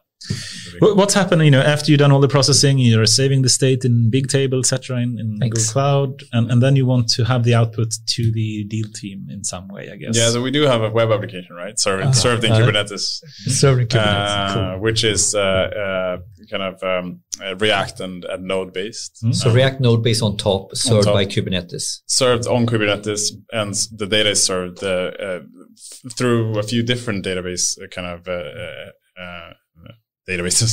Uh, w- uh, but the primary one is Elasticsearch. Oh, Oof, cool. Own- manage yourself, or because they don't have a thing. with Oh well, in? Kubernetes. No, exactly. No, we use uh, we use it uh, managed ourselves in Kubernetes. Yeah, yeah, exactly. sure. Yeah. So it's the GCP version of Kubernetes, or you do you you using Kubernetes native? No, exactly. We're using the the Google provided Kubernetes solution, which is GKE. Exactly, it's the same. Yeah, very similar. Yeah. Yeah, Elasticsearch, I think you know, is such an undervalued, or I think most so many companies are using it now, but it's super powerful in And so what many is ways. Elasticsearch? Yeah, you want to Yeah, so it- start? it- it- Yeah. it, it depends on how, how deep you want to go. It's essentially a packaged kind of uh, uh, version of Apache Lucene. So you do kind of uh, have a concept of indexes. So you build index search indexes that uh, that can be kind of easily distributed on a lot of machines. So, and what's the big? What's the? What are you trying to achieve with it? Why, why so, is it so helpful? So for us, it's very very important because we do a lot of search. Yeah. Duh. so, but uh, but that sounds easy, but it's uh, it's it's pretty important. I think um, um, we do serve a lot of data to our to our uh, kind of deal teams, right? Not necessarily so that they will look at everything, but they need to be able to get the results quickly. Yeah. So so uh, first of all, uh, like Elasticsearch scales really well. Uh, you can uh, you you can't do like joins and stuff like that, but it's like but if you have targeted searches on with filters and maybe free text, then it performs really well. And uh, that's not something that a lot of other databases can say actually. Mm. And there's a shitload of plugins on that. You can do graph analysis and mm. maps and uh, exactly so many things. And I guess basically you're building like an interactive web app in some mm. way mm. using Elasticsearch as this a backend where you can interactively search through things. Yes. I, but it's to me, this is so next level. So this is the exactly this is the the what the deal teams interact with. Like the most. We do a lot of have a lot of Slack integration as well, where they can kind of you know, interact more exactly and, com- and, interact more and have like notifications of when new a competitor receives funding. Oh, so you have notifications ah, coming through Slack, like yeah, to yeah, them. Yeah. And then, nice. of course, they have the concept of notica- notifications in the, in the UI as well. But are you like automating the Slack channel, or is it something that you manually push, or you have automated notes, notification feed? Super, super, yeah, definitely automated. Cool. Yeah. Cool. A lot, a lot is automated there. There is a lot of notifications. Some of them are too many. Some of them. But actually, we haven't asked the real question. You were three very early in the start. How many is in the team now? We're twenty three. Twenty three. Eh? Yeah. Oh, in three or four years. Five years since five I started. Years. Yeah, in, in, I started in February, I think. So ah, in February, it's five years. Yeah. This was an awesome tech uh, part uh, I, segment, I, I, I think, and, right? Um, I hope you enjoy my stupid yes, questions. No, it's awesome. Because I, we are, I think it's great. Yeah, uh, I mean it's and, really and good. and you need to understand, I'm I, am I'm, I'm literally this stupid, right? and I'm pretty smart on these topics. So I mean, like compared to someone who has no background mm, in it, mm, mm. so it's it's such a divide. Seriously, between the, the real experts people are trying to shape the teams of the experts mm. versus the budget holders right. in, in, in, normal companies. So I'm, I'm, I'm the middle guy here, so trying to ask sort of half stupid questions, which is really relevant questions for kind me. Kind of understanding still, but not because it, yeah. it, helps me to understand, so I can explain. Mm. And let's move to another topic then, perhaps moving from tech to academia in some ah, way. Sure, right? ah, sure, sure. nice one. And I really like that you actually do in a startup of 20 people still find the time to write ah. scientific articles. Yeah, that's pretty cool. Right? that is I, so cool, by the way. If someone had told me that five years ago, I would have been so happy. yeah. This um, is super impressive, by the way. I think. I, I think, think, it's so, super so. impressive. Mm. And it shows the way for what innovation needs. R&D proper. And this yeah. uh, had been accepted as well. Yeah, it's uh, it was actually presented now last week uh, in uh, EMNLP in uh, uh, on the Dominican Republic mm. uh, by my colleague. Did you go there as well? Or no, no, oh, no. Okay. My colleague Diana went. So. Oh, okay. what was the name of the conference again? It was EMNLP. EMNLP. Yeah. So empirical methods in natural language processing. Awesome. Which is one of the big ones. Yeah. Yeah. Yeah. Super impressive. Yeah. Okay. So the name was uh, PAUSE, right? What, what yeah, does exactly. it stand for? Yeah. Positive and annealed, unlabeled sentence, sentence? Thank you. Yeah. Yeah. Uh, uh, the um, the idea with it is like we briefly touched upon it before uh, with similarity, right? We do have a lot of similarity uh, and kind of uh, questions like that. And normally, when you do similarity, you could do with completely unsupervised. So you can kind of un- try to compute different embeddings and uh, and uh, find kind of distances between them and so forth. And that's uh, that's great.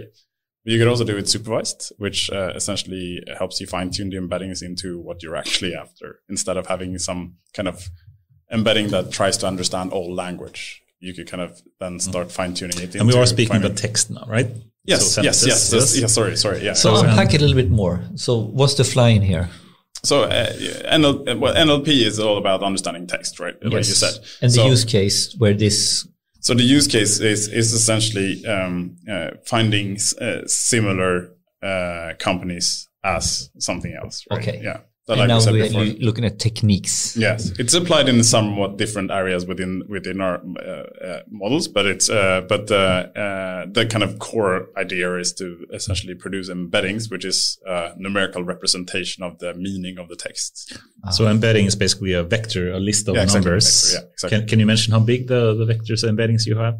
Or? Well, the, the, the I can, but it, it kind of depends on which one we, we talk about. But it's usually like 512 that kind of style. Yeah. We asked Spotify that. They, they, they did it. not want to we, talk We said more than 10. more than 10, which is nothing because we knew there was going to be 500. anyway. Yeah, I don't necessarily think it has to be that big though. You could yeah. probably reduce it a lot. Yeah. yeah, yeah. Uh, so, and, and what are we trying to do now when we are representing text as numbers and we put it in a vector? Mm. What, are we trying to figure? How, how is that helping us? Well, if you if you represent some a meaning in as a point in space, if you have like two or three dimensions, like let's look at three dimensions, and then you have uh, you can have points that are close to each other, right? Mm. And if uh, the point represents meaning, then points close to each other in space would be it's close to each high other. High meaning. Sorry. Good high meaning. You mean? Oh, like close to each other is good. Well, it depends if you want it to be okay, uh, like okay, find okay. to find something similar, right? So if you want something very different, then they should not be very close. But uh, essentially, what we are after is finding something that is close to the to the neighbors. So you could do like nearest neighbor search in that space, essentially. And I, I guess it's a cl- classical example of this is you know if you take like a Paris Hilton Hilton as a person, uh. and then you want to if you do traditional techniques like uh, TF IDF and mm. these kind of things, you just look word by word and then Paris, you know, that can be the city of Paris or it can be the person of Paris Hilton. Yes. And uh, to be able to properly understand the meaning, you have to look at the full context. Mm. And uh, at that point, you really understand the, the meaning of it. And this is what we want to do. So then we can understand that the text is speaking about not the city of Paris, but mm. actually the person of Paris Hilton. Exactly. Yeah. Just to very make it very yeah. simple, right? So, so the vector topic is now about understanding that this text is correlating to this type of company, which is now an interesting company. Right. Well, yeah, yeah, exactly. So you could potentially envision like uh, this. Actually, this work started when we when we launched the growth fund. It was a new initiative. We didn't really have any labels at all, and then we kind of figure out like how, how should we handle this. Like we need, and then they could provide us with a set of uh, deals or companies that they thought was very interesting. But we didn't really have any kind of large sets of, of, of in, yeah, exactly. Training. So then we wanted to expand it from like using more of a similarity approach rather than just the classic kind of ranking and mm. training on a lot of data. And the traditional approach for doing this kind of similarity measures, I would say, is sentence BERT kind of approaches. Yes, exactly. Right. That's uh, that's exactly what we used before we started with this. Yeah.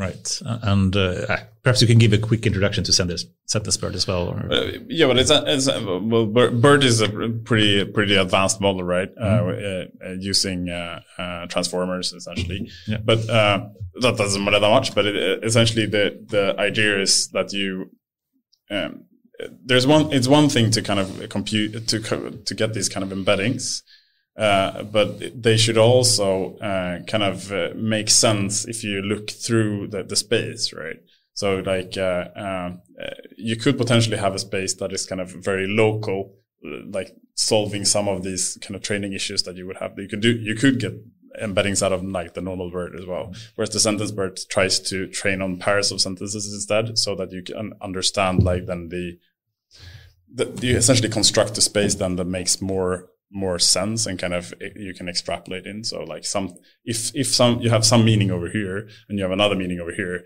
then between those two meanings should be something that is between those meanings.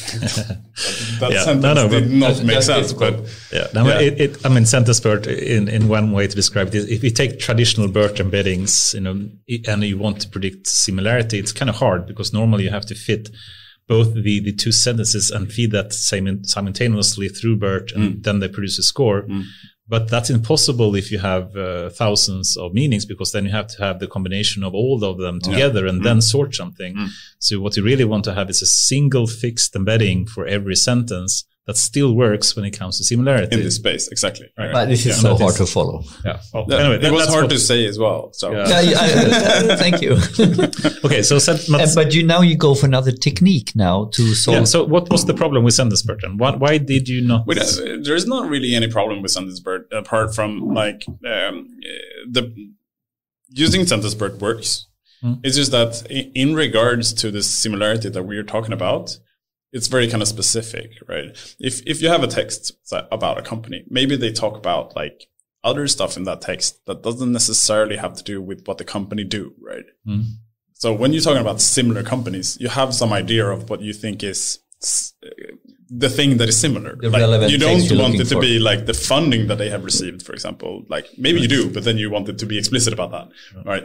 So uh, uh, it could be other things like you just uh, other noise in the oh, sorry noise in the text essentially where um, that the, the model picks up on as well because it's part of what language is about. So it's still the texts are similar, but it's not this necessarily a similar company. So you want to fine tune this embedding or the model essentially then to to care about what you care about. Uh, right. Oh. So, so not have a generic uh, similarity measure, but actually a similarity measure that is important for you in some Yeah, way. exactly. Right. Right. And that's great. And you can do that with uh, with uh, uh, already that you don't need to use our method for for that. The the thing that we kind of provide is that you could do it in a positive and labeled setting, which means that you only have a small set of positive labels. And you train on that and all of the unlabeled instead of having like positive and negative labels. So does does that uh, ultimately mean that the whole labeling effort goes down in in this way of Exactly. working? So we managed to get like state of the art performance in some of these tasks, but only With like ten percent of the labels. So and, like, and now we're getting really to what I think is some of the holy grails topics in order to make AI really fly. Is like if you're gonna label everything Mm. full on. I mean, like we talked a lot about this. Yeah. That, that that's that's the next level, right? What Mm. the real research is all about. How do we get to the same top performance results where the AI can label for you, or you or you think about labeling in a different way? And I Mm. Think this is I mean, that's one of our biggest challenges is kind of, Yeah. you know, late, well, The it probably goes for everybody, but like we, uh, compared to some of the large companies that have a lot of labels for a specific task, they, they- Yeah. we do not have that. So, uh, And to actually solve the AI divide problem where Yeah. they can label everything, you know, for having normal companies without having to go through the extremely expensive process of labeling everything, we need to have techniques that works for small data sets Yeah, I mean, like, or so the- small labeled So, label so sets. th- I think that's the bottom line, right? So labeling is an AI divide topic because the normal companies, in order for them to catch up to the thousands of people that has been labeling for 10 years within Google, you know, uh, it's such a start that no one can catch up with No, if you totally, don't find, if you don't crack the code uh, smarter. Yeah. We need to be smarter than that. So how do you do it? Yeah. no, but, but uh, yeah, so uh, this is it's a good problem to solve, by the way. so it's essentially, I think, yeah, yeah, that's also, I think, why it was received with very kind of uh, open arms in Yeah. this conference because they, they thought it was super interesting. And I think, uh, and it is super interesting. And I think, uh, uh, it also kind of relates back to the problem we have with, with, uh, people. But I think this is also very common. Like you have very kind of important, uh, high paid people. Uh, you don't really want to ask them to do the labeling, right? and it's so much easier to ask them for positive labels than negatives right. because negatives essentially means they go need to go through a lot of just boring shit and then say no, No, no, no, no, no, no. But somebody who's not them can't really do it because if I do it, like if I want to go through all these, when do I know when it's actually not a no? Right? It's super hard. Like Very simple. it's Very simple problem. yeah. So, uh, uh, so that, that's why the kind of positive uh, uh, idea and the, the positive unlabeled uh, kind of setting is not it's not new either. It's just new in this setting. Uh, What's in, what is it? What is unique or new? so it's essentially normally when you when you train on positive and negative labels, you have a have a data set, and then you kind of uh, uh, have a loss function that kind of represents when you're wrong in the different ways, right? You have a, some kind of loss when you're wrong about positives, and some Yeah. When you're wrong about negatives. And uh, essentially, what this is doing is that we only use the positive side of things, and then we use the loss, uh, have a construct the loss essentially for all of the data, like uh, including the unlabeled stuff, and then we approximate the negative one by kind of removing the positive side of things, like for that. So it's like uh, so you need to do some assumptions in order to kind of get to that kind of loss function for the for everything, and then uh, but then um, And you- then you- you, approximate the negative loss. Yeah, exactly. but and you can then now prove in that the performance is still you made your, your approximations and the way you do that. In the end, the end result is quite good, right? Yeah, it's the same exactly. So Same. we, we start with doing it essentially with uh, uh, with similar amounts of, of labels that you would do, like if you had all of the data labeled, right? And then we Mm-hmm. reduce it, uh, the number of positive ones, like uh, uh, more and more, uh, and uh, manage to maintain the kind of performance quite uh, quite far down. And what's the ratio between labeled versus unlabeled that you actually can come down to? We, we, we went down to, it depends a little bit on the task, but uh, we went down to, to like 10% uh, of, uh, of uh, labeled then. With- So, okay, can, can you just go through it? So you have a set of unlabeled data points that you want to train on still in some way, Mm-hmm. and then you have a set of positive data points that you want to train in some way, and then you have to have a loss function for them in some way. And and uh, it, don't be afraid about going techie. Try to simply explain the best you can. You know, how do you do this? But, but it's essentially kind of uh, in in. Uh, I, I don't know how to explain it in a nice way exactly. by- Yeah, by don't- don't like don't do it nice. No, do okay. it do it techie. But it, but essentially, like if you look at the if you look at the the loss, right? Normally, if you have both positive and negative ones, uh, that's the loss for the whole data set, right? Um, and uh, so if you remove the kind of uh, uh, uh, the positive side of things, you only get the kind of negative loss, right? So you could potentially then, uh, appro- uh, if you approximate the entire loss for the whole data set, looking at all the data. So you train also on the unlabeled. That's very important, of course. Like, so you need to have all the unlabeled data available, right? And then, uh, uh, and then somewhere in there, in that loss that you have for all of the unlabeled stuff, uh, you uh, you have the negative side of things. So then you can, can potentially, it's like, it's uh, it's similar. It's similar to kind of understanding like, um, you essentially have like uh, positive and negative examples. Like all of the data set definitely consists of this. So if you remove the positive ones, you only have the negative ones left, right? And there should be a loss for the, that part. And uh, uh, uh, And how do you define the loss for the approximate negative part then, or unlabeled part? But I think, uh, like, uh, it, it, essentially, I think it's better to read the paper in this term, but it's pretty mathematical. It's a bit weird to kind of explain, I think. But, uh, um, um, but essentially, you need to kind of understand the, some kind of distribution between the positive and the negative in the in the in the kind of full set, right? So you need to do some of those assumptions early on, um, and then uh, uh, uh, and then uh, the algorithm also kind of uh, essentially we had some problems uh, converging, and that's why we had this anneal term as well, because Right. because uh, uh, the this uncertainty or assumption early on doesn't necessarily hold exactly. So then, like if if we don't have the anneal term, you kind of have it's the possibility, I guess, to get stuck there because the assumption was not exactly So correct. anneal and anneal in some simple terms means you basically decrease the weight of some part of it yeah, during exactly. the training. During training, like Yes. it's a moving, moving like more in the beginning and then like less later. Yeah, Mhm. in the space. Yes.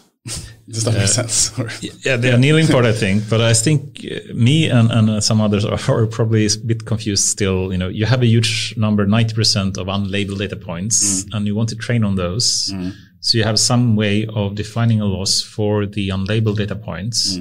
But it's And then- essentially learning from like if you would only kind of train on on this specific data instead of this is specifically for fine tuning, right? So, but but if you uh, if you would only train on that like unlabeled data, you would probably have a more fine tuned kind of uh, embedding to your case than you would otherwise anyway, right? Because the nomenclature in the text and everything would be kind of more geared towards your task, but you would just not be directed that way. Uh, so, so you definitely learn from the entire set, but then uh, you also learn from the difference between the positive and all of them.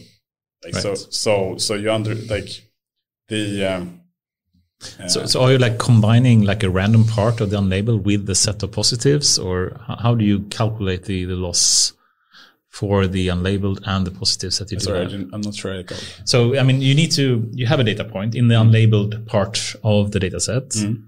And then you need to calculate some loss somehow, and you need to combine that data point with something else. Mm-hmm. Yeah, And- yeah. right? Because you're using the same architecture as the SBERT, right? It's basically the It, it, CS, it works. It actually can work for more more architectures than that. So, but Okay. we are we are using uh, in our models fine tuning on SBERT. Yeah. Yeah. Are you starting, by the way, on the pre-trained uh, Sentence-BERT? Or Yes. Ah, okay, so you're starting with fine tune and then, or yeah, already pre-trained. That's what the yeah, exactly. That was the fine tuning is. Yeah, exactly. yeah, yeah, and then you fine tune it for your use case Mm. by having positive labels. Uh, I see. Cool. Yeah, it's a, it's a lot of math as well in, in the paper, but I certainly recommend people to. I haven't read it actually fully, so I, I don't know the, the part of it, but No, please do, and I uh, I'm happy to answer questions if, anybody has questions listening as well, like afterwards. Well, like, we can even we can even post a link to the paper Yeah. uh, in in the comments field Yeah. uh, if you help us with this, Kirill. Mm. Yeah, absolutely. but just a st- stupid question. So when you read a paper, on Anders, and you know the math. Did this uh, in half an hour before No, no, no, no, no, no. I'm, I'm, I'm, I'm not re- referring to this case. So it's the key to really to, to tap into a paper and to take value home from it and be able to do it yourself, like in your professional work. Mm. Is it to really trying to understand the math which is in the paper? Is that what it's all about? I mean, sometimes it really helps. I mean, for me at least, it, it's about building an, an intuitive model in my head. Yes. about what, Same for me. how- I- What, how what it is the logic? What, what is it? What are they trying to do? And what is the actual function solving Mm. it? Uh, algorithm solving it? So for me, it would be to try to understand what the difference is. Often it's, it's in terms of the loss function in some way Yeah. compared to the previous approach, which is Yeah. the sentence So let me let me ask a general question now. Who is not the data scientist or a mathematician? What types of math are we talking about in this paper? What what is uh, okay? Algorithms, fine. You know, but could we be a little bit more specific? What is the type of math we're talking about? Type of math. I don't know. Is is is linear it algebra. is, is it thing. linear exactly. algebra? Yeah. th- yeah. Yeah. Is, is that hardcore? What what we're talking about as a mathematician? I mean, it's always linear algebra in, in regards to machine learning. I think. Yes, yeah. okay, so that was a very stupid question. I would have question. loved it to be like group theory or something really cool, but it's uh, no. Categorical theory. Yeah, well. exactly. Yeah. So- Yeah, I mean, uh, deep learning is really simple. It's about uh, matrix multiplication and then add some bias. Deep learning is very. that's- I, that's I will one- quote you on that. It's- deep learning is very simple. La, la, la, la. But it, it's also kind of part of that, that. That's math that is easy to make a computer to understand. Right? Yeah, it's a computer. I- Okay, so what math is computers good at, and what math is computer is not good at? And more, almost philosophical. I mean, symbolic stuff in general is harder for Yeah. computers, right? You do have engines that it tries to handle symbolic stuff, but uh, But algebra, linear.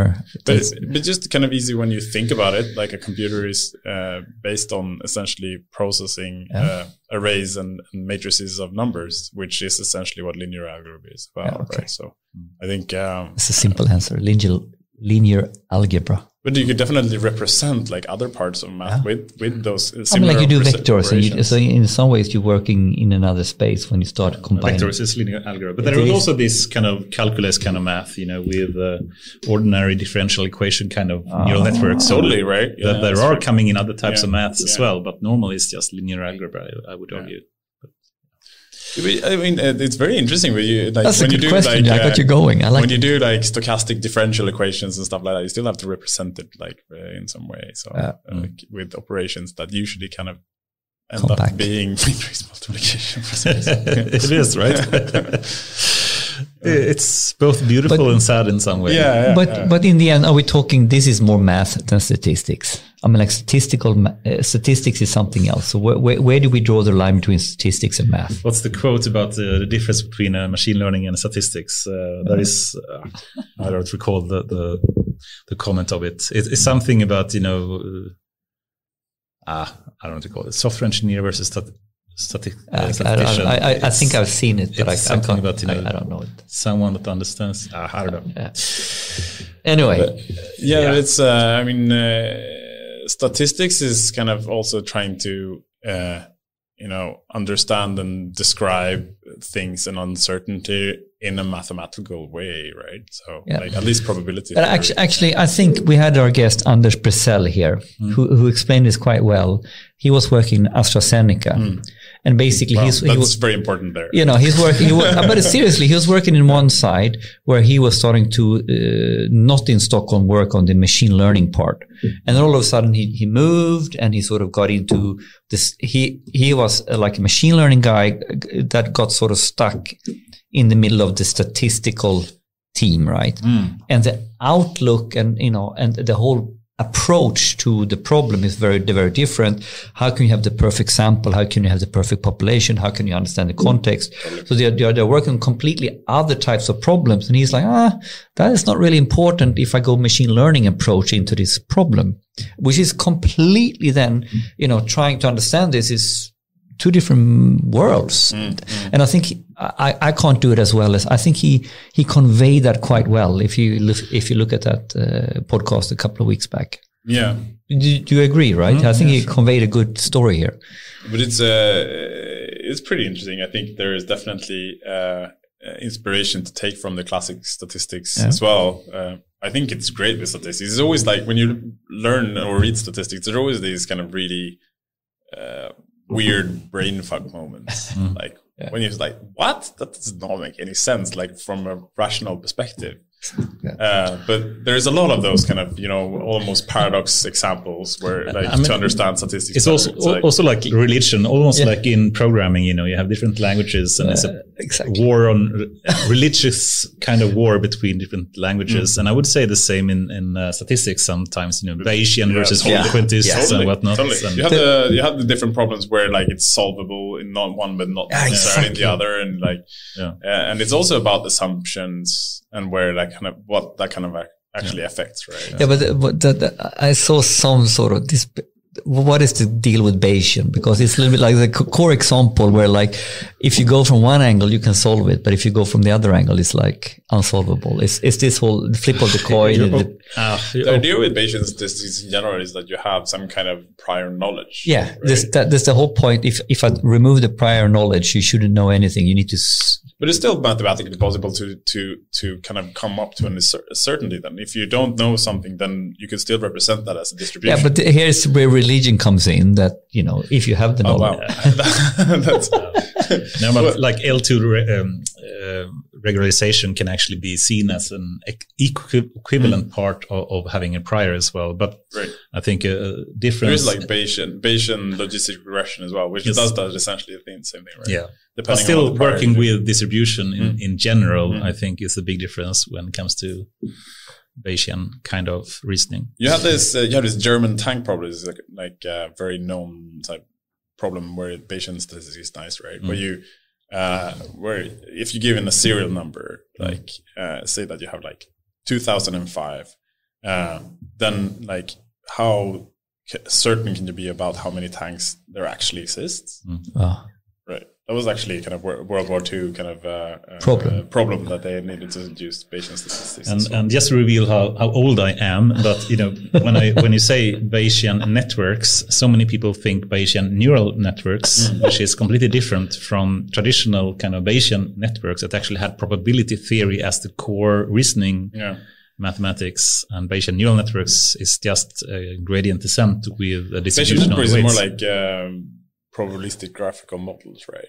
Uh, or similar. To Whi- Which one? You mean the Bayesian? the first one. Yeah. Uh, Bayesian networks. Yeah. yeah. It is, there is no weights in that. No, exactly, yeah. So the nodes is just conditional like probability tables. Exactly. Yeah. Yeah. And then they have proper probability rules. So then you have proper probabilities Mm. in all the parts of it. Whereas neural networks, of course, is just an It's approximation. more like mathematical reasoning. And what happens when if you know one value, then the distribution changes due to something else. Super cool stuff. Uh, really beautiful, but completely useless. Oh.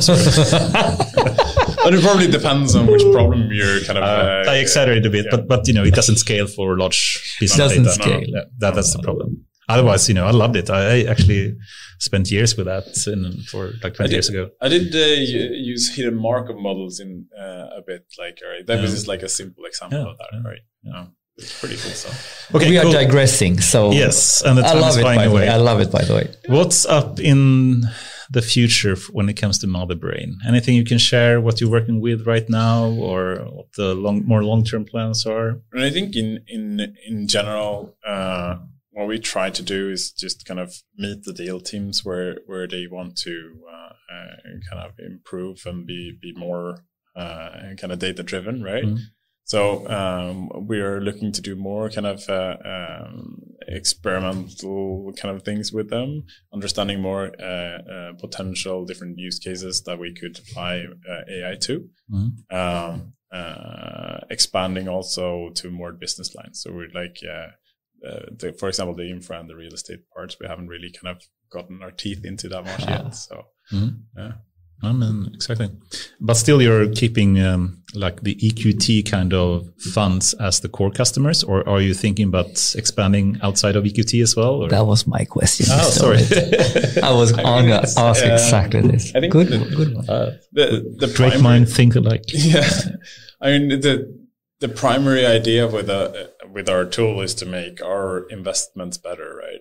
Yeah not that's the kind of that. primary that's where actually where it pays back the most as well like so having some few payments so this is a competitive advantage for eqt it's right. not something you're thinking about putting on the market that has not been the strategy no. so you're going to kick ass in the market it's also instead. not been the strategy strategy no. when kind of acquiring data legally yeah, right yeah, like yeah. then you need to really it's that's definitely doable but you need different to kind of exactly you need to redo everything then uh, in that sense so um, yeah we have been discussing maybe maybe trying to make it available for like portfolio companies which mm. is uh, which could potentially make them smarter as well, right? That would be yeah, but cool. you, you are like there the, to make the idea of what you are there. Motherbrain is there to make EQT smarter. That's the core. Yeah, that's, that's the, core. core. That's the core. I like it. Mm-hmm. Brain of EQT. Mm-hmm. Yeah, Motherbrain of EQT.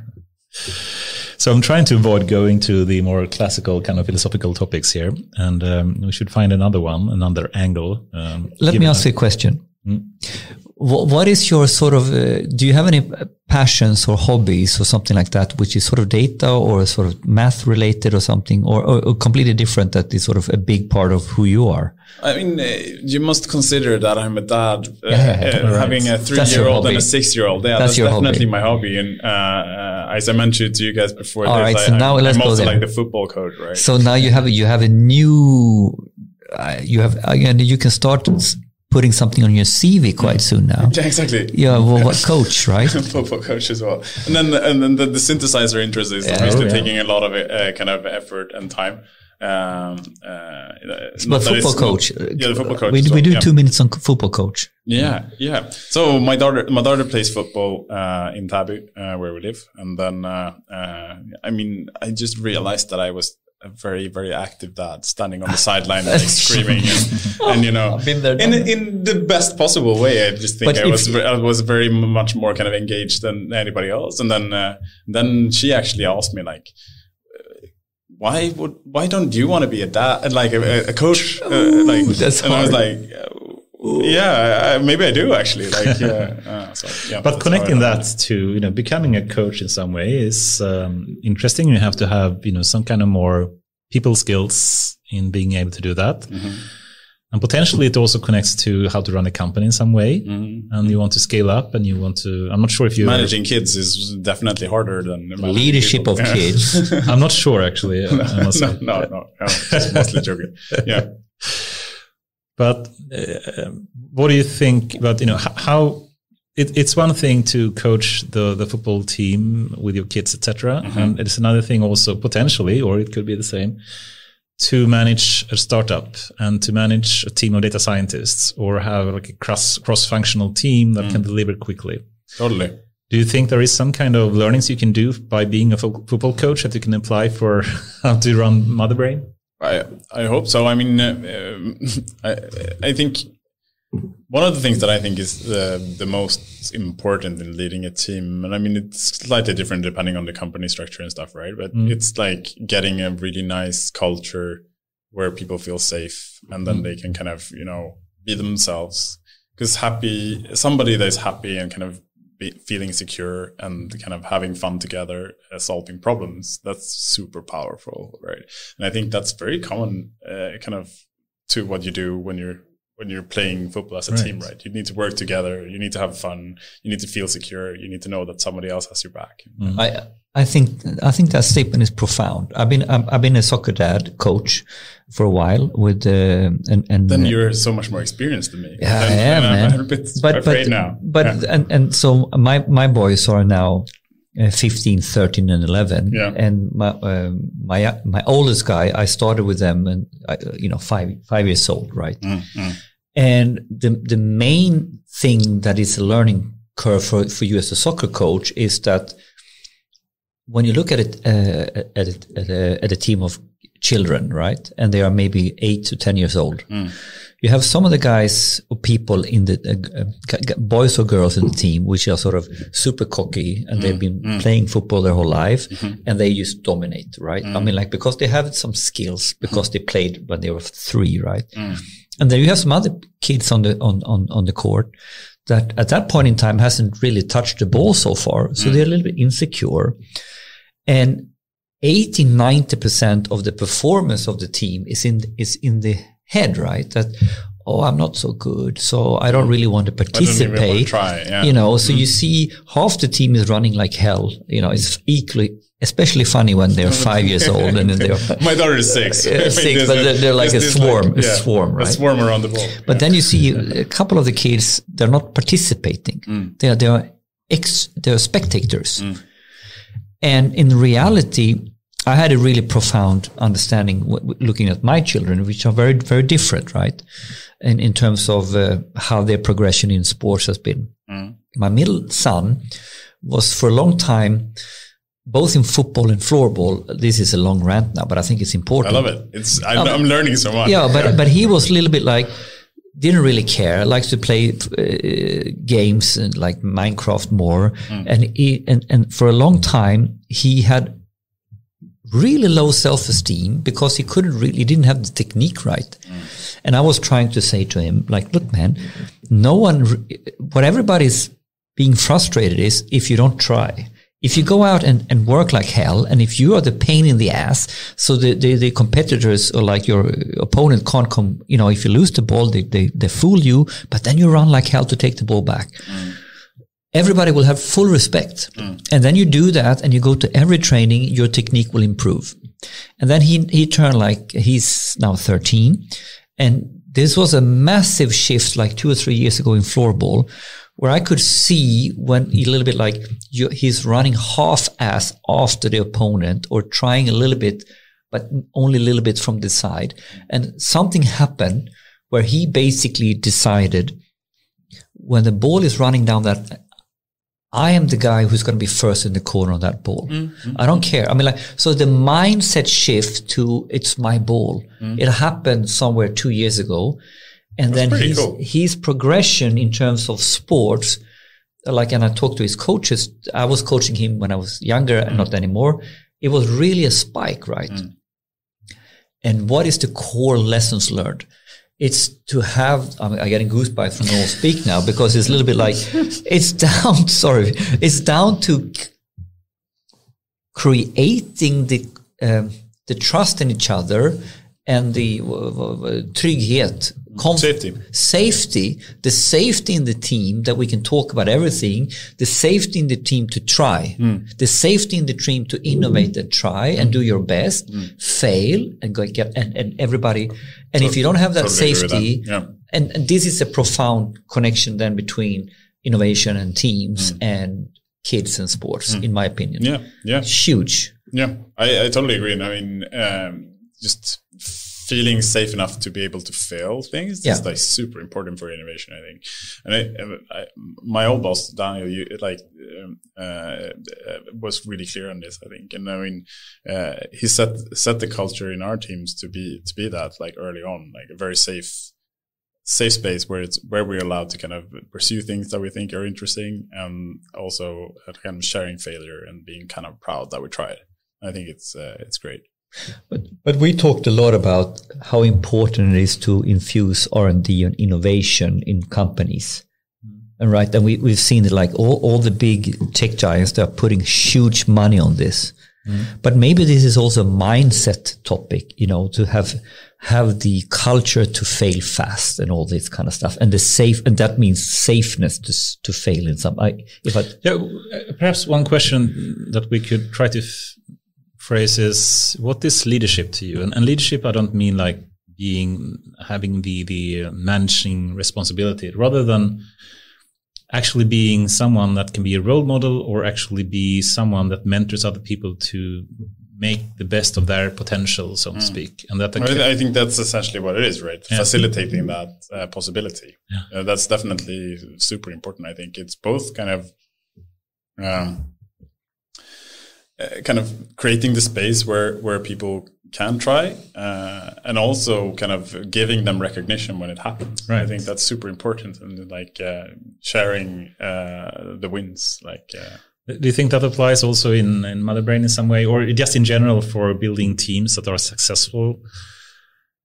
How would you build that kind of self esteem? I guess, or the idea that you can actually, I guess, fail. The safety, I think, is yeah I mean, we've done we've done a lot of things I think over the years that that doesn't necessarily fly, right? Mm-hmm. I think you need, you have to do that. I mean, you need to try things and it's kind of it's a great idea, I guess, in some sense, but it just didn't really translate well to how other people think about the problem, or mm-hmm. or it didn't really work out in the 1st mm-hmm. place, right? Uh, I think that's uh, super super important. Uh, sorry, I kind of lost your question a bit now. No, I'm trying to think. I, I would argue at least that, in, mm. especially in data science, and if you want to have some kind of agile kind of mentorship or leadership, mm. you need to have people that uh, have the courage to take their initiatives without fearing the, uh, the scrutiny, I guess, of some kind of boss or someone that is going mm. to punish them for taking initiatives and, and I, I, think acting, it, it right? needs it needs to even be encouraged right that you do yes. take initiatives like uh, I think the, the worst kind of culture that I, that I think you can foster is that you're like have to do it in a specific way and you're not yes. really allowed to think outside of the box because that's like obviously then it's not something that uh, someone that is interested in a subject would thrive in right mm. because they need to kind of think about problems, innovate, kind of try something, and that's what drives them and think that makes their work like interesting to them, mm-hmm. right?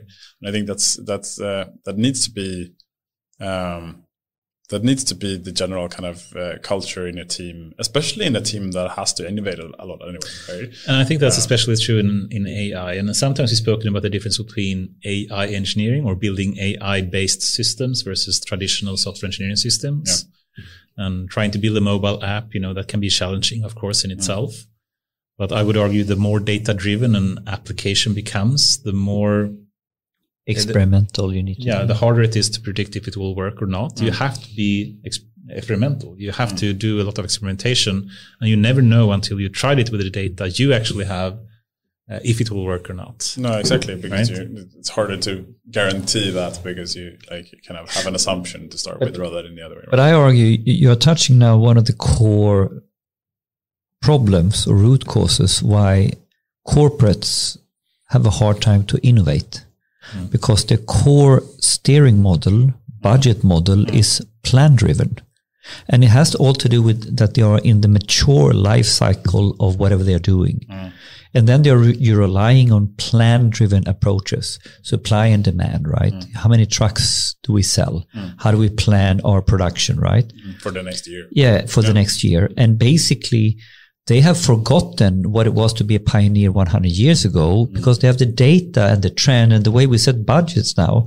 People are doing all these elaborate ideas of how you budget and plan.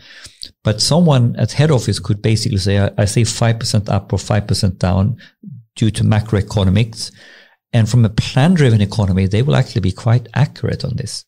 Now, to take that culture model into hypothesis driven steering, that, you know, I'm starting a project and I now need to have a systematic approach to fail fast and cheap. Mm but I, but I need to have a funnel of crazy ideas mm. and I need to have a systematic approach to do that because to be completely crazy will not work when you have all these constraints of the corporate. And if you don't fail fast with having crazy ideas, you will lose lot you will Fuck up, you will fuck it up, right? So, and the problem now is that the big corporates are going plan driven into these topics and they mm. spend huge amount of money on wild goose chases whereas a couple of simple questions and a good lean startup venture cap model would have killed those ideas fast mm. so i think this is this is you're talking about the core models that i'm trying to in, in, implement in the companies i'm working with right now which i think now is a prerequisite to get the arena to succeed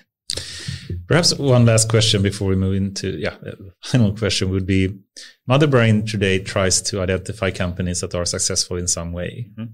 with whatever indicators and signals you can find. Do you think there will be a point in the future where you can switch that question to say, I have this company, I want to make you successful. I want to generate a startup from, from No, not really. But, but let's say you invested in a company. Yeah and you now want to guide them and make them successful because you already made the investment yeah and you want to identify you know why like one year later it's still not proceeding mm. it's not succeeding in some way mm.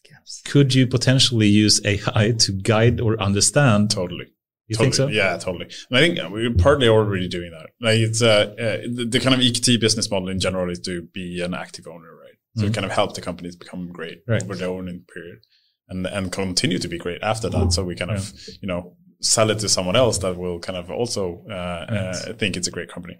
But uh, uh, and and I think part of that is like, of course, identifying companies that are that are good early on, but then like during the holding period, you can do so so much more. Like that's definitely something that we can expand on more as well. But in general, just kind of having a understanding for the space around the company, like what other companies are doing the same thing, right? What, and learn what, from them. Yeah, exactly. Learn from them, right?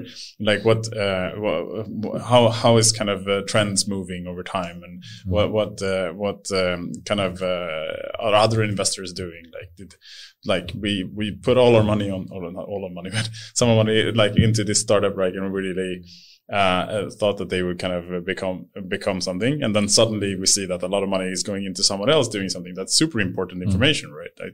That's being part of the whole uh, thing, and I think yeah, also uh, helping out in potential kind of uh, benchmarking and how they are growing, right? Like right, what, right. like yeah, the, when you own the company, you get a lot more data about mm. how they're actually operating internally, and and then you can also kind of uh, use that data to to compare against other companies, like how they're doing, like are they putting enough on sales or development, or they, how could they kind of steer towards the goal that they're going Because what you're talking about, what you're talking about now is the, tra- the trajectory of growing the Motherbrain feature set or mm. service is on the one hand side into different types of investment categories, mm. and then on the other hand, following the investment life cycle. Yes. Yeah. I mean, uh, we have traditionally been very kind of early in the in, yeah. the, in the cycle, uh, but also from the larger funds, like when we're talking about buying companies of like a, a, a billion or something, right? They're pretty big. So uh, uh, then there is not that many companies that you could potentially source, right? Uh-huh. So the sourcing gets a little bit less important. But the life cycle. But but the diligence, like up to the ah, actual deal, is still super important, and being right. fast and accurate about that, and kind of essentially kind of understanding uh, whether or not to invest in the company is still super important. And then also, as you said, like the, the, the owning period and the life cycle through. Yeah, I guess we could continue for a long time more, but um, time is uh, out and, and over. And um, I guess the next question is basically, William, what's next in your life? What's happening? I think you answered it partly because Coach. you're you working or it's a new learning. thing. Like, like, you had a lot of experience. Like, you know, yeah. So the synthesizer and the football coach and, and whatnot. Do you have any? How are you going to progress with the synthesizer? What's what's your plan to become a grandmaster in? Like, I, I, I would have, I would want to some get at some point actually produce a song, right, and not just noise. oh, no, we, we start that journey right after, right yeah, after exactly. we kind of. Let's start now. I think you should have answered. You know, the best way to become better in in, in um, and a synthesizer is to join the after after work in yeah of course right? of course of course because that is what we're going to do if i soon. knew this i would have asked you to bring your kit yeah yeah yeah yeah maybe next time yeah Cool. Anyone that you would recommend to join this podcast that you would like to listen to here? Um, oh. sorry, I'm drawing a blank now. I kind of had it prepared, but I don't know why. It's just Okay. kind of lost lost it. No worries. I'll um, I'll get back to you on that. Yeah, yeah, sure. But what do you think more tech people? Because we have this kind of balance between should it more be business related people, more tech people, more academic people, politics, politicians. politicians. I mean, Mm, That would be super interesting. I think. Yeah. Like uh, al- also from a kind of a sustainability angle, like what's happening in the world now. Like how can AI kind of potentially help in in driving Sustainability. sustainability change and kind of improving right, the world? That would sustainable, be great. sustainable development kind of thing. Yeah. I hear Matthias Lindahl is coming soon. Yeah. Okay. Um, and awesome.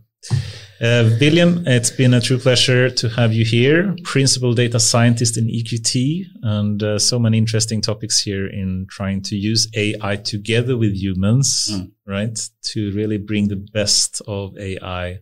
and I loved it. Eclectic synthesizers, leadership, nerdy papers handing in math, Yeah. math stuff. Yeah.